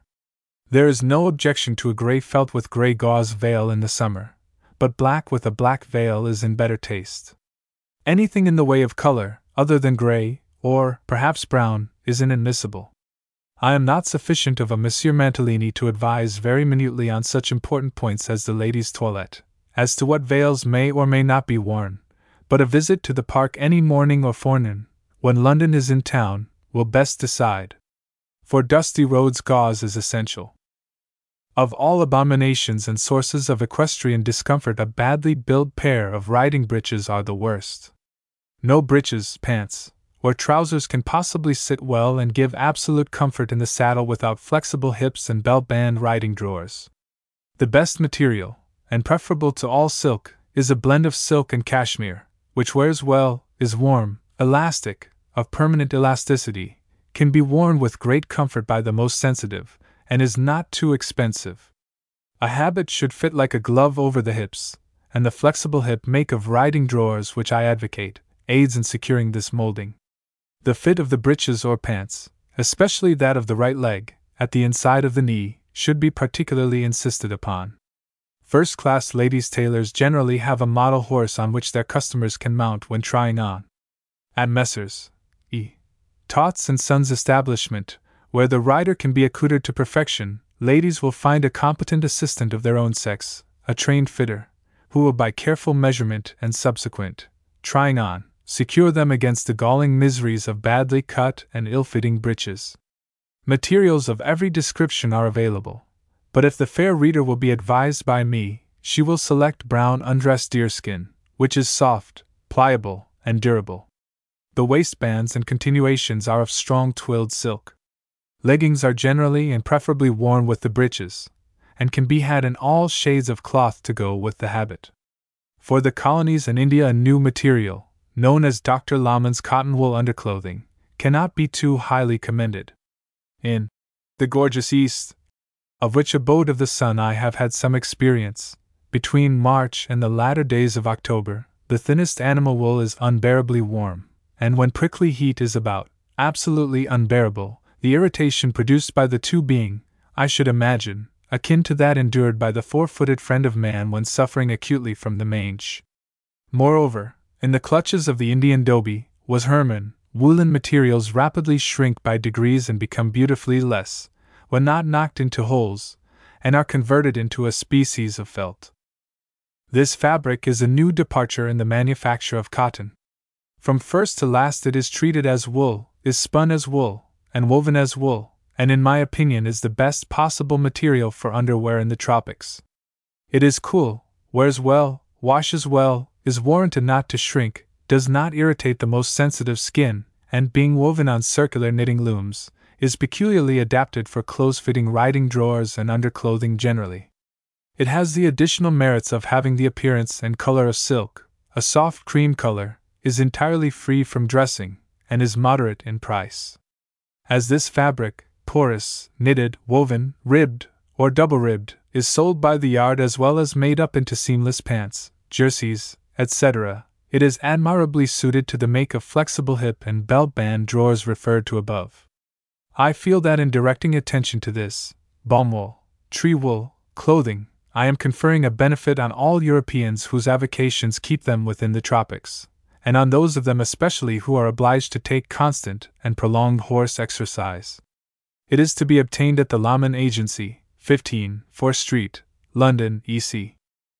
The question of corsage is an all-important one, as the fit of a garment depends largely on the shape of the corset. For growing girls, and especially for such as are at all delicate and outgrowing their strength, the Invigorator corset is the least objectionable I have yet seen. That it has the approval of the faculty is in its favor. It may be described as a corset in combination with a chest-expanding brace, and as such corrects the habit of stooping, and by expanding the chest flattens the back and keeps the shoulder blades in their right place. Speaking as an ex-adjutant, who has had a good deal of experience in setting up drills, it in my opinion possesses for young people merits far superior to anything of the kind yet brought out. It gives support where most wanted without impeding the freedom of the movements of the body. Its elasticity is such that respiration and circulation are not interfered with. The chest is thrown out, the back straightened, preserving an erect figure, the body being kept erect by the cross straps at the back. It is comfortable to the wearer, and there is no undue pressure anywhere. A riding stay to be perfect should be as light as possible, consistent with due support, bone throughout with real whalebone, so as to be capable of being bent and twisted without fear of broken busks, and should fit the figure, not the figure fit it, with glove-like accuracy. Such supple corsets give perfect ease with freedom. The best special maker of riding corsets for ladies is Madame Festa, thirteen, Carlos Street, Grosvenor Square, London, W. This artiste's productions combine all that is necessary in material and workmanship, with perfect fit, ease, and grace. A combination of silk elastic and coutil is said to be the ideal material from which really comfortable corsets are made. For winter work they should be lined with a pure natural woolen stuff as soft as a chuddah shawl. For tropical climates grass cloth or nettle cloth is strongly recommended. In this humid, uncertain climate of ours the rider will generally find some sort of light and short waterproof a great comfort. It should be sufficiently long to clear the saddle, and of a material such as will permit of its being rolled up into a small compass for attachment to the D S of the saddle. Messrs. Lewin and Company, twenty-eight, Cockspur Street, S W, successors to the old established firm Bax and Company, makers of the Selby driving coat, turn out some very neat waterproof tweed or drab garments, which are appropriate and serviceable. Their designs are good, and the material thoroughly to be relied upon. Well-fitting, or in other words, tight gloves, of course, look very well, but horsewomen must preserve free use of their hands. Lightness of hand is an essential, but a certain amount of physical strength cannot be dispensed with, and a tight glove, even of the best quality of kid, means a cramped contraction of the hand and fingers with consequent loss of power. The material, so long as it be stout enough, may be of real buckskin, stout suede, dogskin, so called, or cape. The best real buckskin hunting, driving, and walking gloves, for either ladies or gentlemen, I have ever come across, are those manufactured by T. P. Lee and Company, twenty-four, Duke Street, Bloomsbury. They are of first-class soft material, well cut, hand sewn with waxed brown thread, and very durable, in fact, everlasting, and most comfortable wear. A neat, light hunting crop, riding cane, or whip without a tassel, are indispensable. The following is a comfortable and serviceable riding dress for long country rides, picnics, et cetera, recommended by a lady who can boast of considerable experience in the saddle both at home and in the colonies, one of a riding family. Habit: a short hunting skirt, short enough to walk in with comfort, with jacket Norfolk, of the same material, made loose enough to admit of jersey being worn under it, if required, a wide leather belt for the waist, fastening with a buckle. This belt will be found a great comfort and support when on horseback for many hours. Hat of soft felt, or melon-shaped hat. Pantaloons of chamois leather, buttoning close to the ankles. Hussar or Wellington boots made of peel leather, with moderate-sized heels, tipped with brass, and soles strong but not thick. A leather stud should be sewn on the left boot, about two and a half inches above the heel, on which stud the spur should rest, and thus be kept in its place without tight buckling. The spur found to be the most useful after a trial of many is a rowel spur of plated steel, the flat tapered side, elastic, five-pointed hunting, about two to two and a half inches long, strong and light, hunting shape, and fastened with a strap and buckle, the footstrap of plated steel chain. This chain footstrap looks neater than a leather one, and does not become cut or worn out when on foot on rough, rocky ground. The rowel pin is a screw pin, thus the rowel can be changed at pleasure, and a sharp or blunt one fitted as required by the horse one rides. In lieu of chamois leather I would suggest undressed deerskin, as supplied by Messrs. E. Tots and Sons, four eighty-five, Oxford Street, London, which is as soft as velvet, and needs no additional lining, so apt to crease.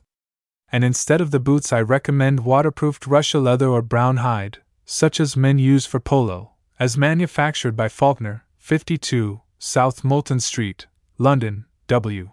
With low, flat heels tipped with mild steel, the lady's idea, except with regard to the interchangeable rowel, the pin of which must work loose, is good. This brings me to the much vexed subject of the spur, its use and abuse.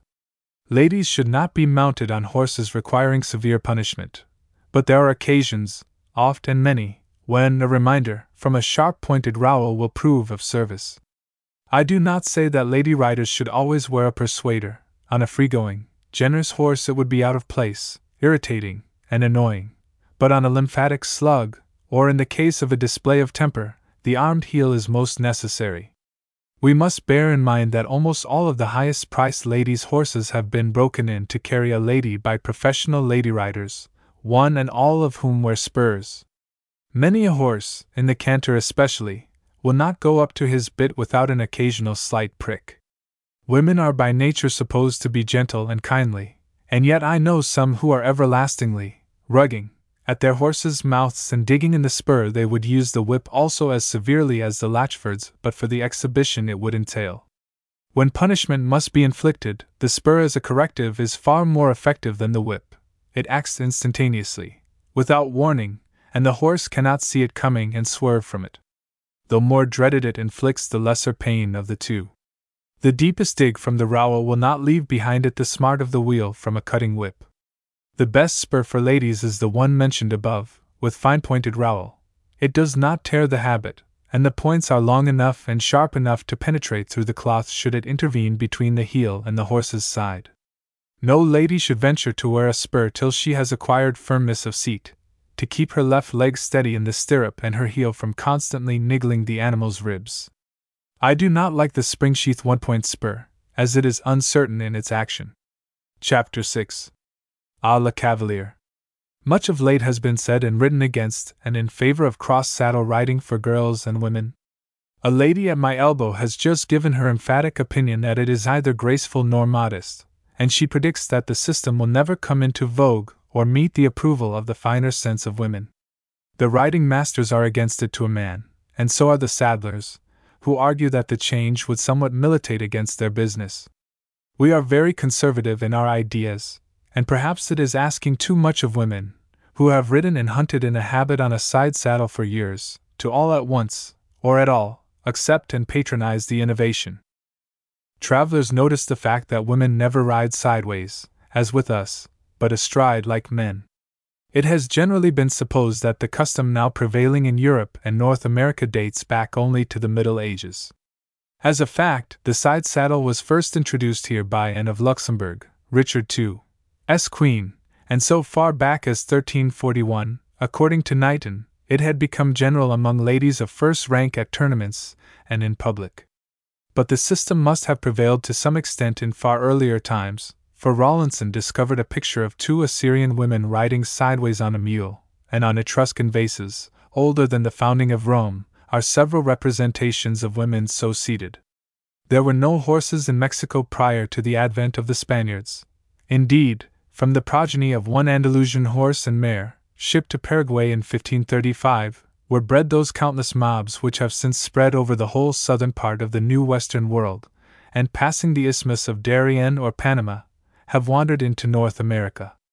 In the great plains of South America, where the inhabitants, all more or less with Spanish blood pulsing through their veins, may be said to live on horseback, it is strange that, without some good cause, the side saddle should have been discarded for the pisana fashion, the lady riding in front of her cavalier.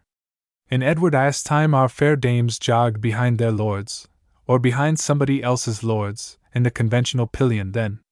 This riding double was no crime. In the first good Edward's time, no brave man thought himself disgraced by two fair arms around his waist, nor did the lady blush vermilion, dancing on the lady's pillion. The attitude of the passana, fashion, though in some cases vastly agreeable, is not highly picturesque, so there must have been some valid reason why the side saddle, then in general use in Spain, fell out of favor. In long rides it, as at that time constructed, tired the rider, and caused severe pain in the spine.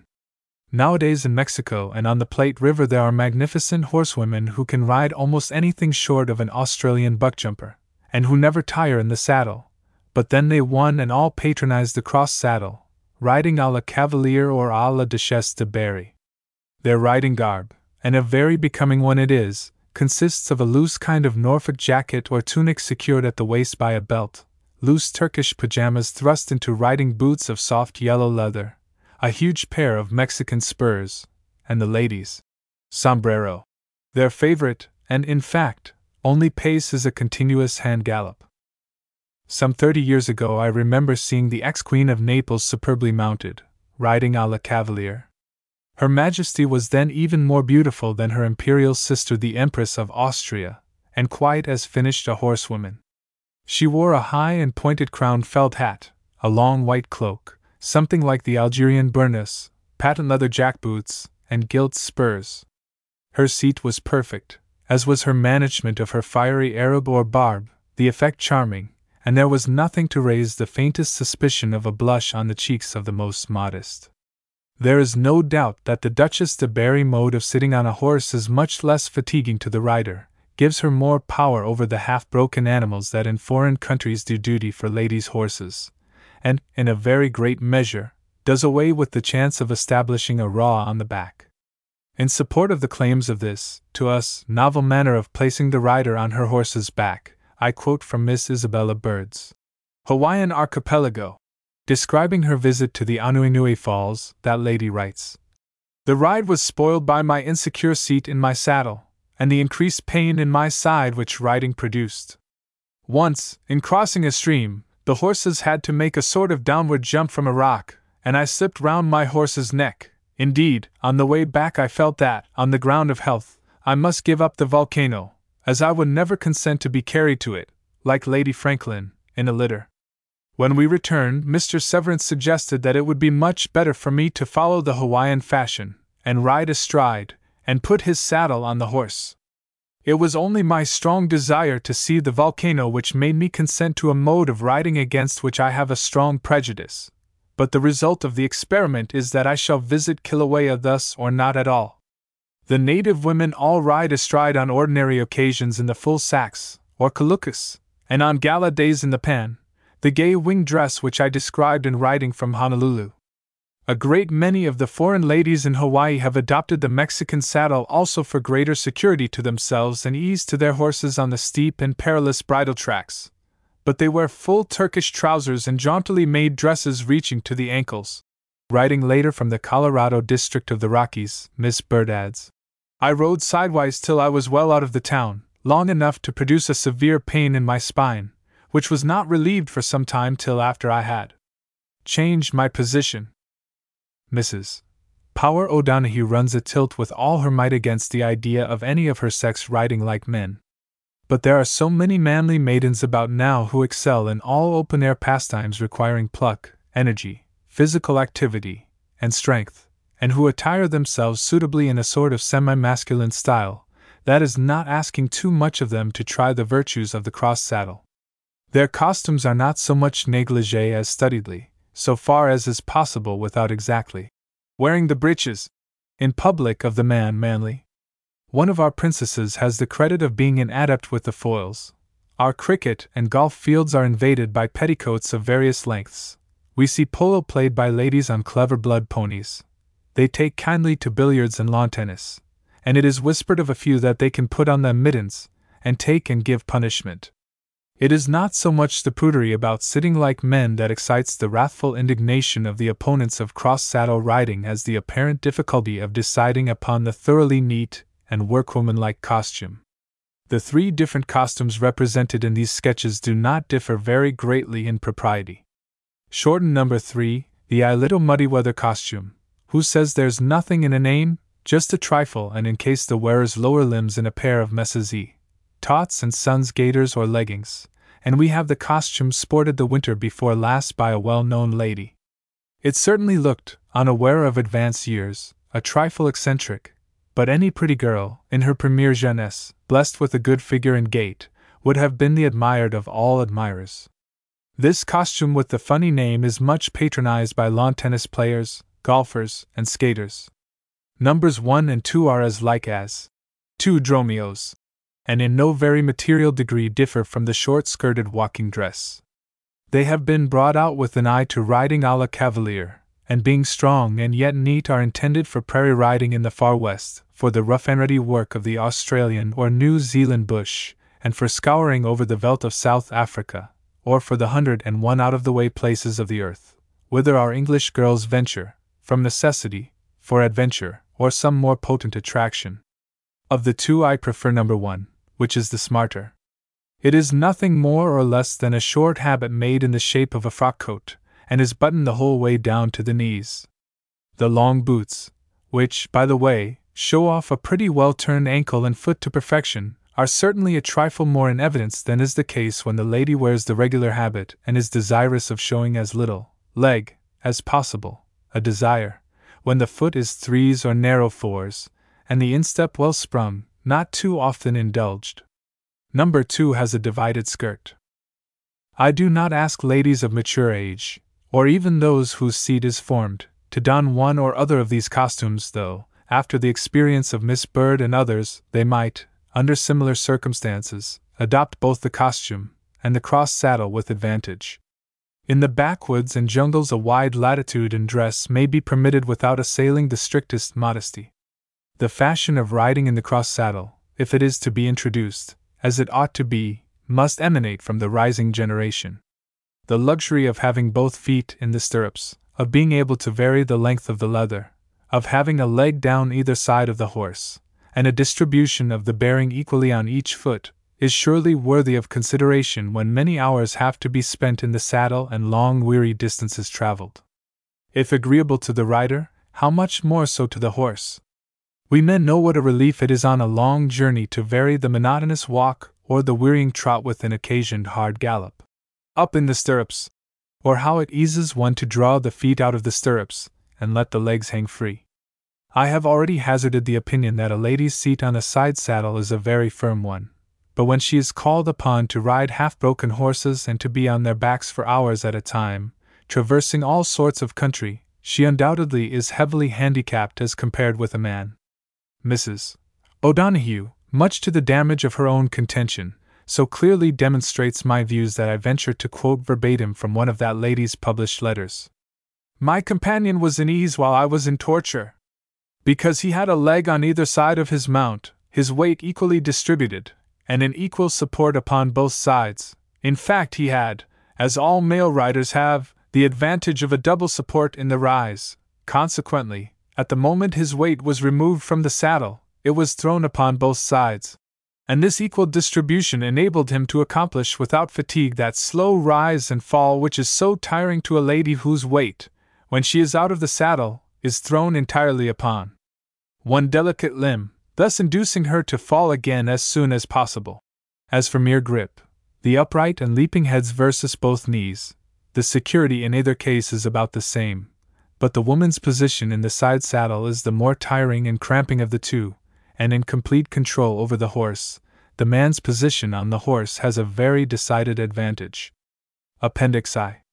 The training of ponies for children.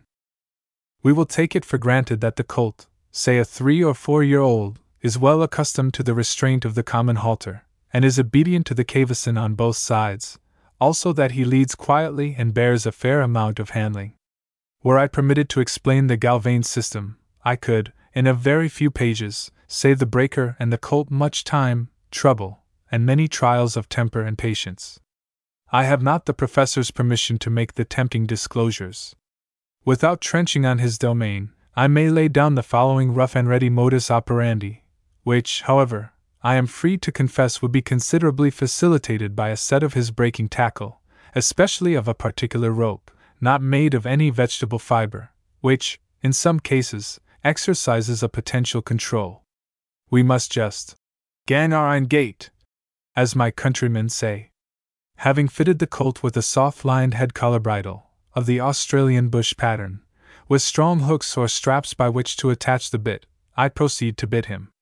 The bit should be on the flexible principle, the mouthpiece being either of chain or a series of ball and socket sections, covered over with white and tasteless rubber, or other soft and yielding material. It should be no thicker than a man's little finger. Inside the cheek and leg of this snaffle I have a large flat disc of sole leather, rounded at the edges, stitched as a guard to prevent the possibility of the bit being drawn through the mouth, of pinching the cheeks against the teeth or in any way injuring the mouth. Every bit, no matter how merciful, will, more or less, make the bars of the mouth tender, but this least of all. If any suffering is evident, or any inflammation set up, then the use of the bit must, till all appearance of undue redness has disappeared, be discontinued. A little tincture of myrrh with eau de cologne applied with the forefinger will soon allay the irritation and remove the tenderness. The best way to insert the bit is, having fixed the near ring to the spring hook or strap on the near side of the head collar, then coming round to the off side of the head, gentling the pony's head all the time and soothing him, to quietly work the two forefingers of the left hand into his mouth, and on an opportunity offering, to slip the bit quickly into the mouth. This must be done deftly, without alarming the pony, for if the first attempt result in failure he is certain to throw up his head, run back, and otherwise thwart subsequent endeavors. A little treacle smeared on the bit will make it more palatable and inviting. The first time the bit is in the colt's mouth it should not be allowed to remain more than an hour, and his head must be entirely without restraint. On removing it, examine the mouth to see that it has not been injured or bruised, and give him a carrot or apple. It is immaterial whether these biting lessons be given in a roomy loose box, barn, covered yard, or small paddock. After becoming reconciled to the bit, strap on a roller or sasingle, having two side and one top rings stitched onto it, the side rings being placed horizontally about where the rider's knees would come, that on the top fore and aft. Through these three rings a strong cord should be run, forming a sort of running rein. Tie the cord to the offering of the snaffle. Bring it back through the offside ring, up and through the top ring on the back, down through that on the near side, and so on forward to the near ring of the bit, to which it is fastened with a slip knot, taking care that though a slight bearing be upon the bars of the mouth, the colt's head is not tightly reined in and an irksome continuous strain kept on a certain set of muscles of the neck. This running rein arrangement admits of lateral play of the head, and minimizes the possibility of creating a one-sided mouth. After a few short lessons in lounging on both sides with his head thus restrained, he may be made to stand and stall with his hindquarters to the manger, the reins being fastened to the post on either side. If the stall, as probably will be the case, be too wide, narrow it by placing sheep hurdles laced with straw on either side of him, so narrowing his standing room that he must preserve a fair fore and aft position. The reins must be, if the pillars are too high, fastened to the three rings on the sasingle as explained above.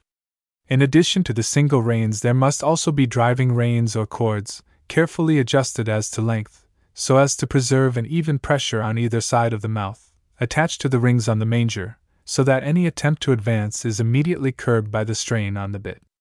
These lessons should not extend over more than an hour at a time, and during them the trainer should occasionally, by taking the bit in both hands on either side facing him, or by laying hold of the long reins, cause him, exercising only gentle pressure, to rein back, saying at the same time in a tone of quiet command, "Back!" There will be plenty of room for this in a full-sized stall. He may also be taught to bend his head to the right when the off rein is pulled upon or even twitched, and so on with the left. The instructor's aim must be to instill into his mind the firm conviction that it is as impossible to resist the pressure of the bit on either side of the mouth as it is to advance against it. Extreme kindness and gentleness must be exercised in this initial training, each compliance with the teacher's hand and voice being at once met with some encouragement or reward, in shape of a word or two of soothing approval, gentling his head, and a few oats or pieces of carrot or apple, in the tropics sugarcane or carrot, the bit being removed from the mouth for the purpose. Horses of all sorts are very quick in their likes and dislikes. From the start, never let the colt take a dead pull at the reins, let all the pressures be exerted in a light feeling manner with the fingers, not the hands. On becoming fairly proficient at his indoor lesson, we will now, with his Australian bush pattern head collar bridle on, a pair of long reins run from the snaffle through the side rings of the sasingle back into the trainer's hands, who will walk behind him, and led by a leading rein attached to the near side of the head collar, but wholly unconnected with the bit, take him into a quiet yard or paddock. He has now to be taught to stop, back, and turn to his bit. The control exercised by the assistant holding the leading rein just suffices to prevent the colt rushing about, or under sudden alarm running back. He will also, though giving him a perfectly free rein, be sufficiently close to his head to aid him in obeying the mandates of the trainer.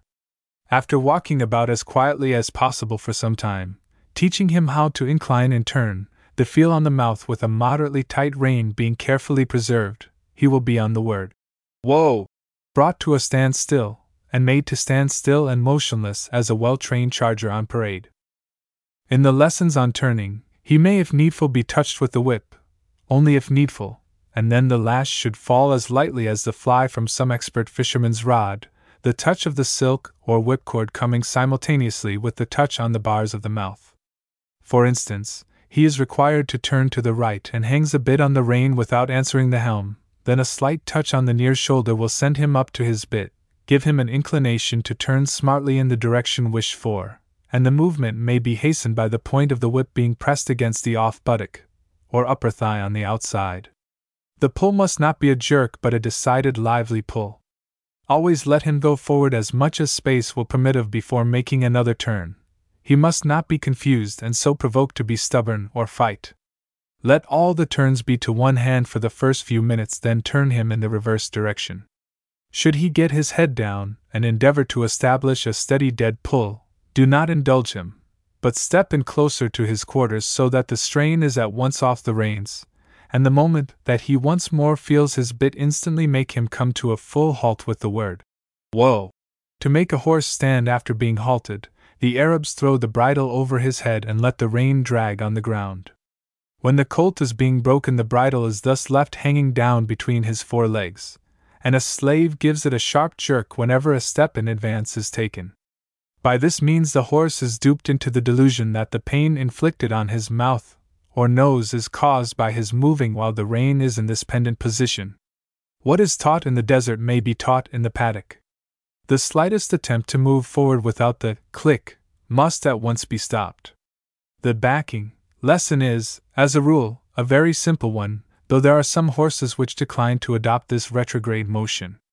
To rein back, the trainer, standing immediately behind the colt, either exerts an even and smart pressure on both reins, drawing them, if need be, through the mouth, when the horse will first bend himself, getting his head in handsomely, and then begin to step back.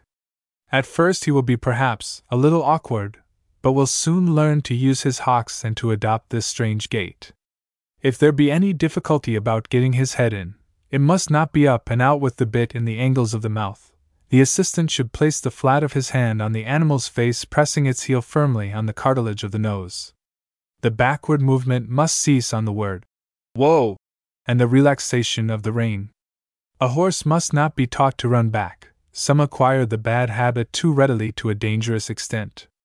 I may here say that when a horse is given to this vice, the best plan is to turn him at once and sharply in the direction he wants to go. In tuition, what we want to arrive at is a sort of military two paces, step back, march. In these introductory lessons, the main use of the assistant with his loose yet ready leading rein is to prevent the colt from turning suddenly round and facing the trainer, a contretemps with a galvane's tackle next to impossible.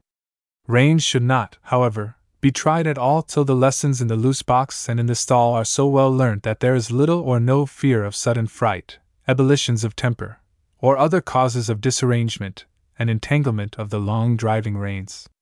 When the habit of yielding to the indication of the rein has once been acquired and well established, it becomes a sort of second nature, which under no circumstances, save those of panic or confirmed bolting, is ever forgotten.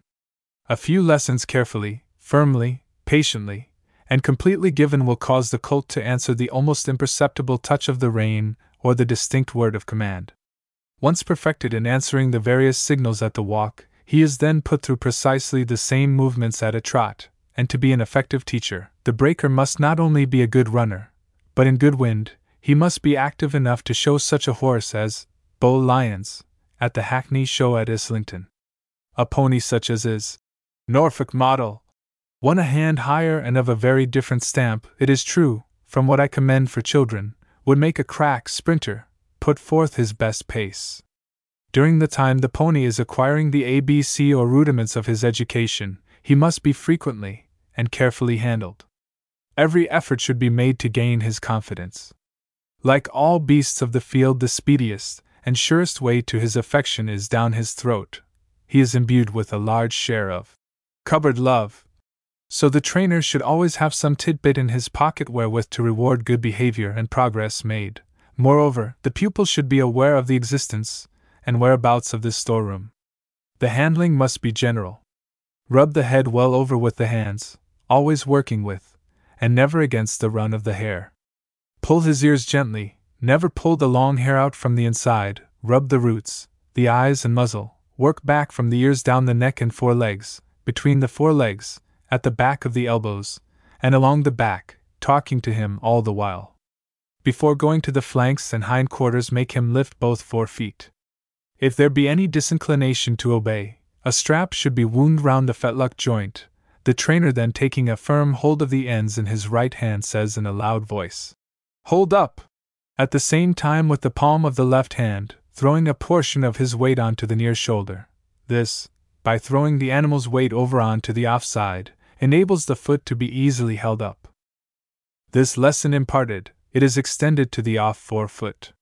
Should the colt, by laying back his ears, showing the whites of his eyes, hugging his tail, and other demonstrations of wickedness, evince his objections to being handled behind the girth, one of the forefeet must be held up and strapped, the buckle of the strap being on the outside of the arm, the foot brought so close to the point of the elbow that no play is left to the knee joint. Then commence to wisp him all over, commencing with the head, but if he is not very restive, do not keep the weight on three legs more than ten minutes at a time, though he, if not overburdened with fat, could easily stand very much longer, or travel a mile or so on three legs.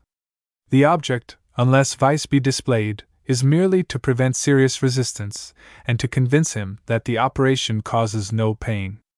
The wisp, the assistant all the time standing at his head speaking in low reassuring tone, patting and caressing him, in the hands of the operator should be at first very gently then briskly applied to the flanks, over the loins, down the quarters and along the channel running between the buttocks, inside the flanks, stifles and haunches, over the sheath, down inside the hocks, in fact anywhere and everywhere known to be tender and kittle.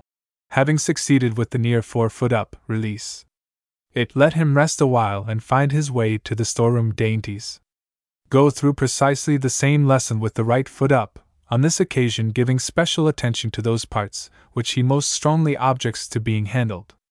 Dwell over his hocks and the inside of his stifles, handle his tail, freely sponging his dock out, running the sponge down through the channel over the sheath, the inside of the thighs and hocks. Release the forefoot, and if he will stand a repetition of all these liberties quietly, he has learnt one important part of his education.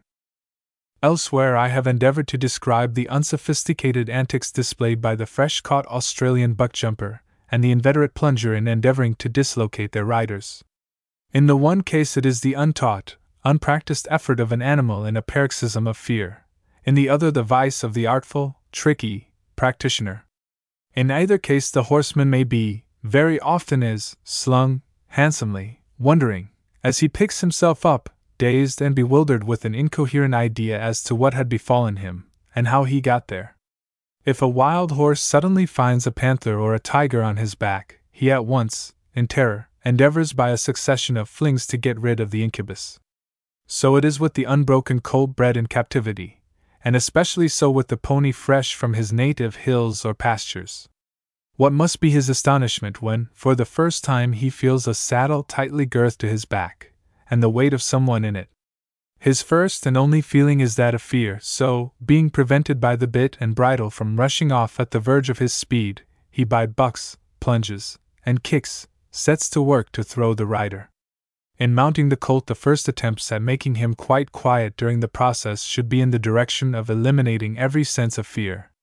As saddles, especially if badly stuffed and cold, are the cause of many back troubles, I prefer to have him, in the first instance, ridden in a rug or sheepskin, the wool next his hair, kept in its place by a broad web single.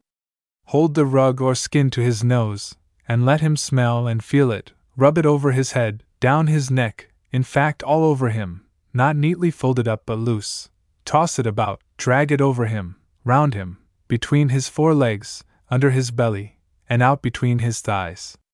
When he takes no heed of it, fold it up on his back and girth it on with the sasingle. Then lead him out for half an hour or so occasionally, pulling up to lean a good bit of weight on his back. On returning to the loose box, covered yard, or paddock, the first lesson in mounting will be commenced. Having secured the services of some active smart lad who can ride and vault, the lighter the better, make him stand on a mounting block, an inverted empty wine chest will do, placed near his foreleg.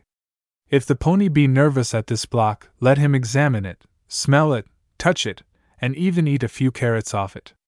Standing on this coin of advantage, the lad must loll over him, patting him, reaching down well on the off side, leaning at first a portion, and then his whole weight on him. If he makes no objection to this treatment, the lad should seat himself on his back, mounting and dismounting repeatedly, slowly but neatly, being careful not to descend on his back with a jerk. So long as the colt shows no fear, this gymnastic practice may be varied with advantage to almost any extent, the contact of the gymnast's body with that of the pony being as close as possible. He should not only vault all over him and straddle him, but should crawl and creep all over him and under him, winding up by vaulting on his back, over his head, and over his quarters. I have frequently taught Arabs to put their heads between my legs and by the sudden throw up of their necks to send me into the saddle face to the tail. On no account hurry this mounting practice, do not let him be flustered or fatigued, and see that the rider's foot deftly clears him without once touching or kicking him. Much depends on the clean manner in which the various mountings and dismountings are performed. The mounting block will be dispensed with so soon as the rider is permitted to throw his right leg over his back and to straddle him without starting. It is essential that he should stand stock still and that he should not move forward without the usual click. When quite patient and steady in being mounted with the rug or fleece, a nice light five pounds, polo or racing saddle with a humane, numna under it should be substituted, and if the pony's shoulders are low and upright a crupper will be necessary. Care must be taken that the crupper strap is not too tight, also that the crupper itself does not produce a scald under the dock of the tail. A strip of lambskin, the wool next the dock, will ensure that. After being led about in the saddle for a time, he is brought into the box or yard and there mounted by the lad, the trainer having hold of the leading rein, the rider of the bridle. Now a word as to the said lad. All he has to do is to preserve the lightest possible touch of the mouth, and to sit firm and sit quiet. I would rather prefer that he did not hail from a racing stable, for these imps, the most mischievous of their race, are up to all sorts of tricks and are accustomed to ride trusting almost entirely to the support gained from their knotted bridle and the steady pressure against the stirrup somewhat after the principle of the coachman and his footboard. He must be forced to keep his heels and his ash plant quiet. I am averse to much lounging and am confident it is overdone. On carrying the lad quietly led by hand, the following lessons should be in company with some staid old stager. Markedly gregarious in his habits, the horse never feels so happy or contented as when in company. In the society of a well-behaved tractable member of his family he will do all that is required of him. Soon the leading rein will be superfluous and the pony and his rider will be able to go anywhere at any pace. It is especially advisable that when his first rides lie away from home he should be ridden in company with some other horse, or he may turn restive. Be very careful not to attempt anything with him that may lead up to a fight in which he may remain master. Any disposition on his part to resist, or to break out into rebellion is proof of his not having learned his first lessons properly. Far better to lead him away from home for a mile or two and then to mount him, than to hazard any difference of opinion.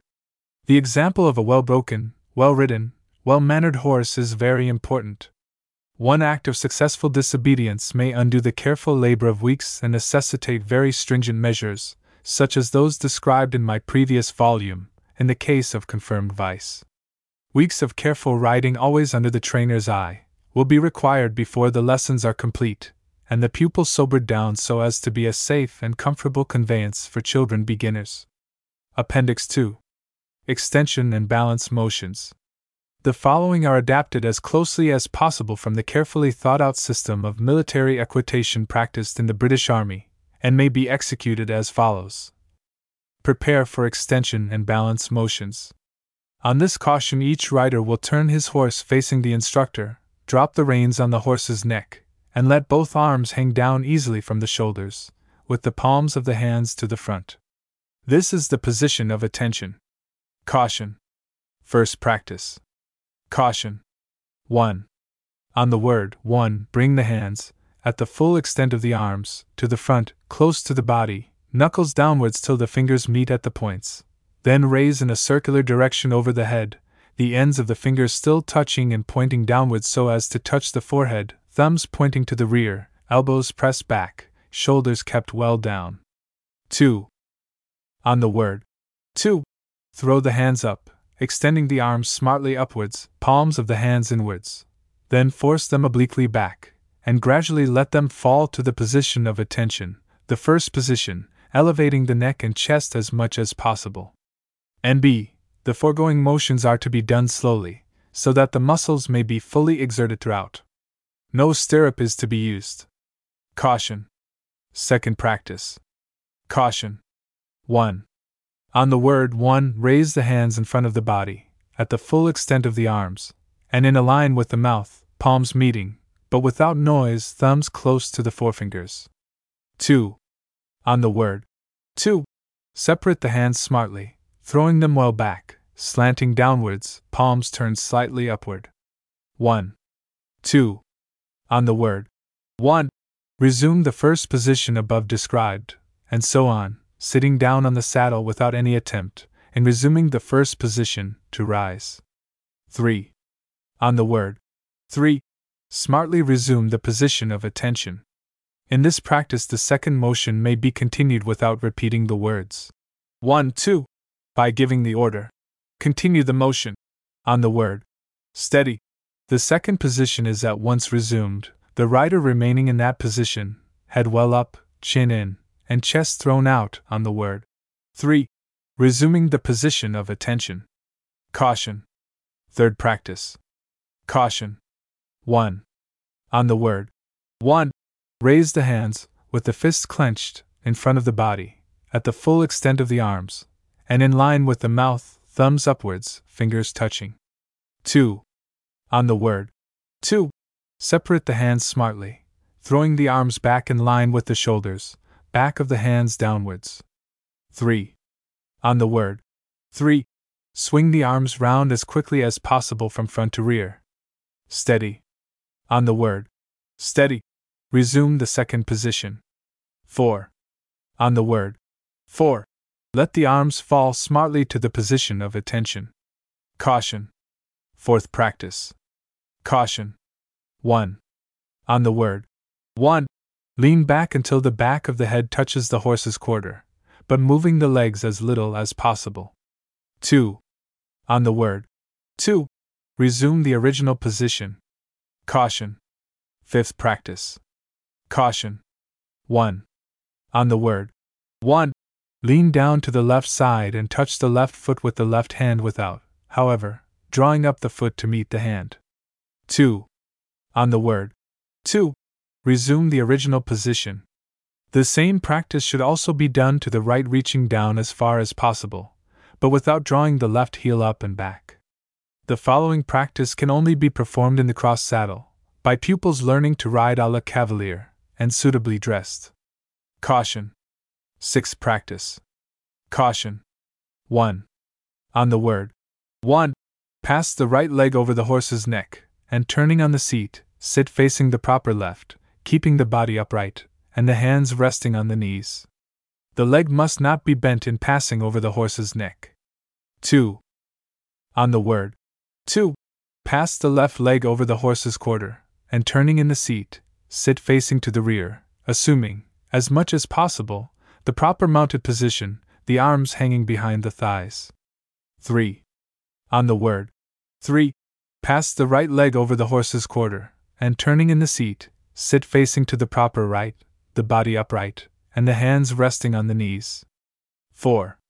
On the word four, pass the left leg over the horse's neck, and turning in the seat, resume the proper mounted position. Each of the above motions may be performed by command of the instructor without repeating the words one, two, three, et cetera,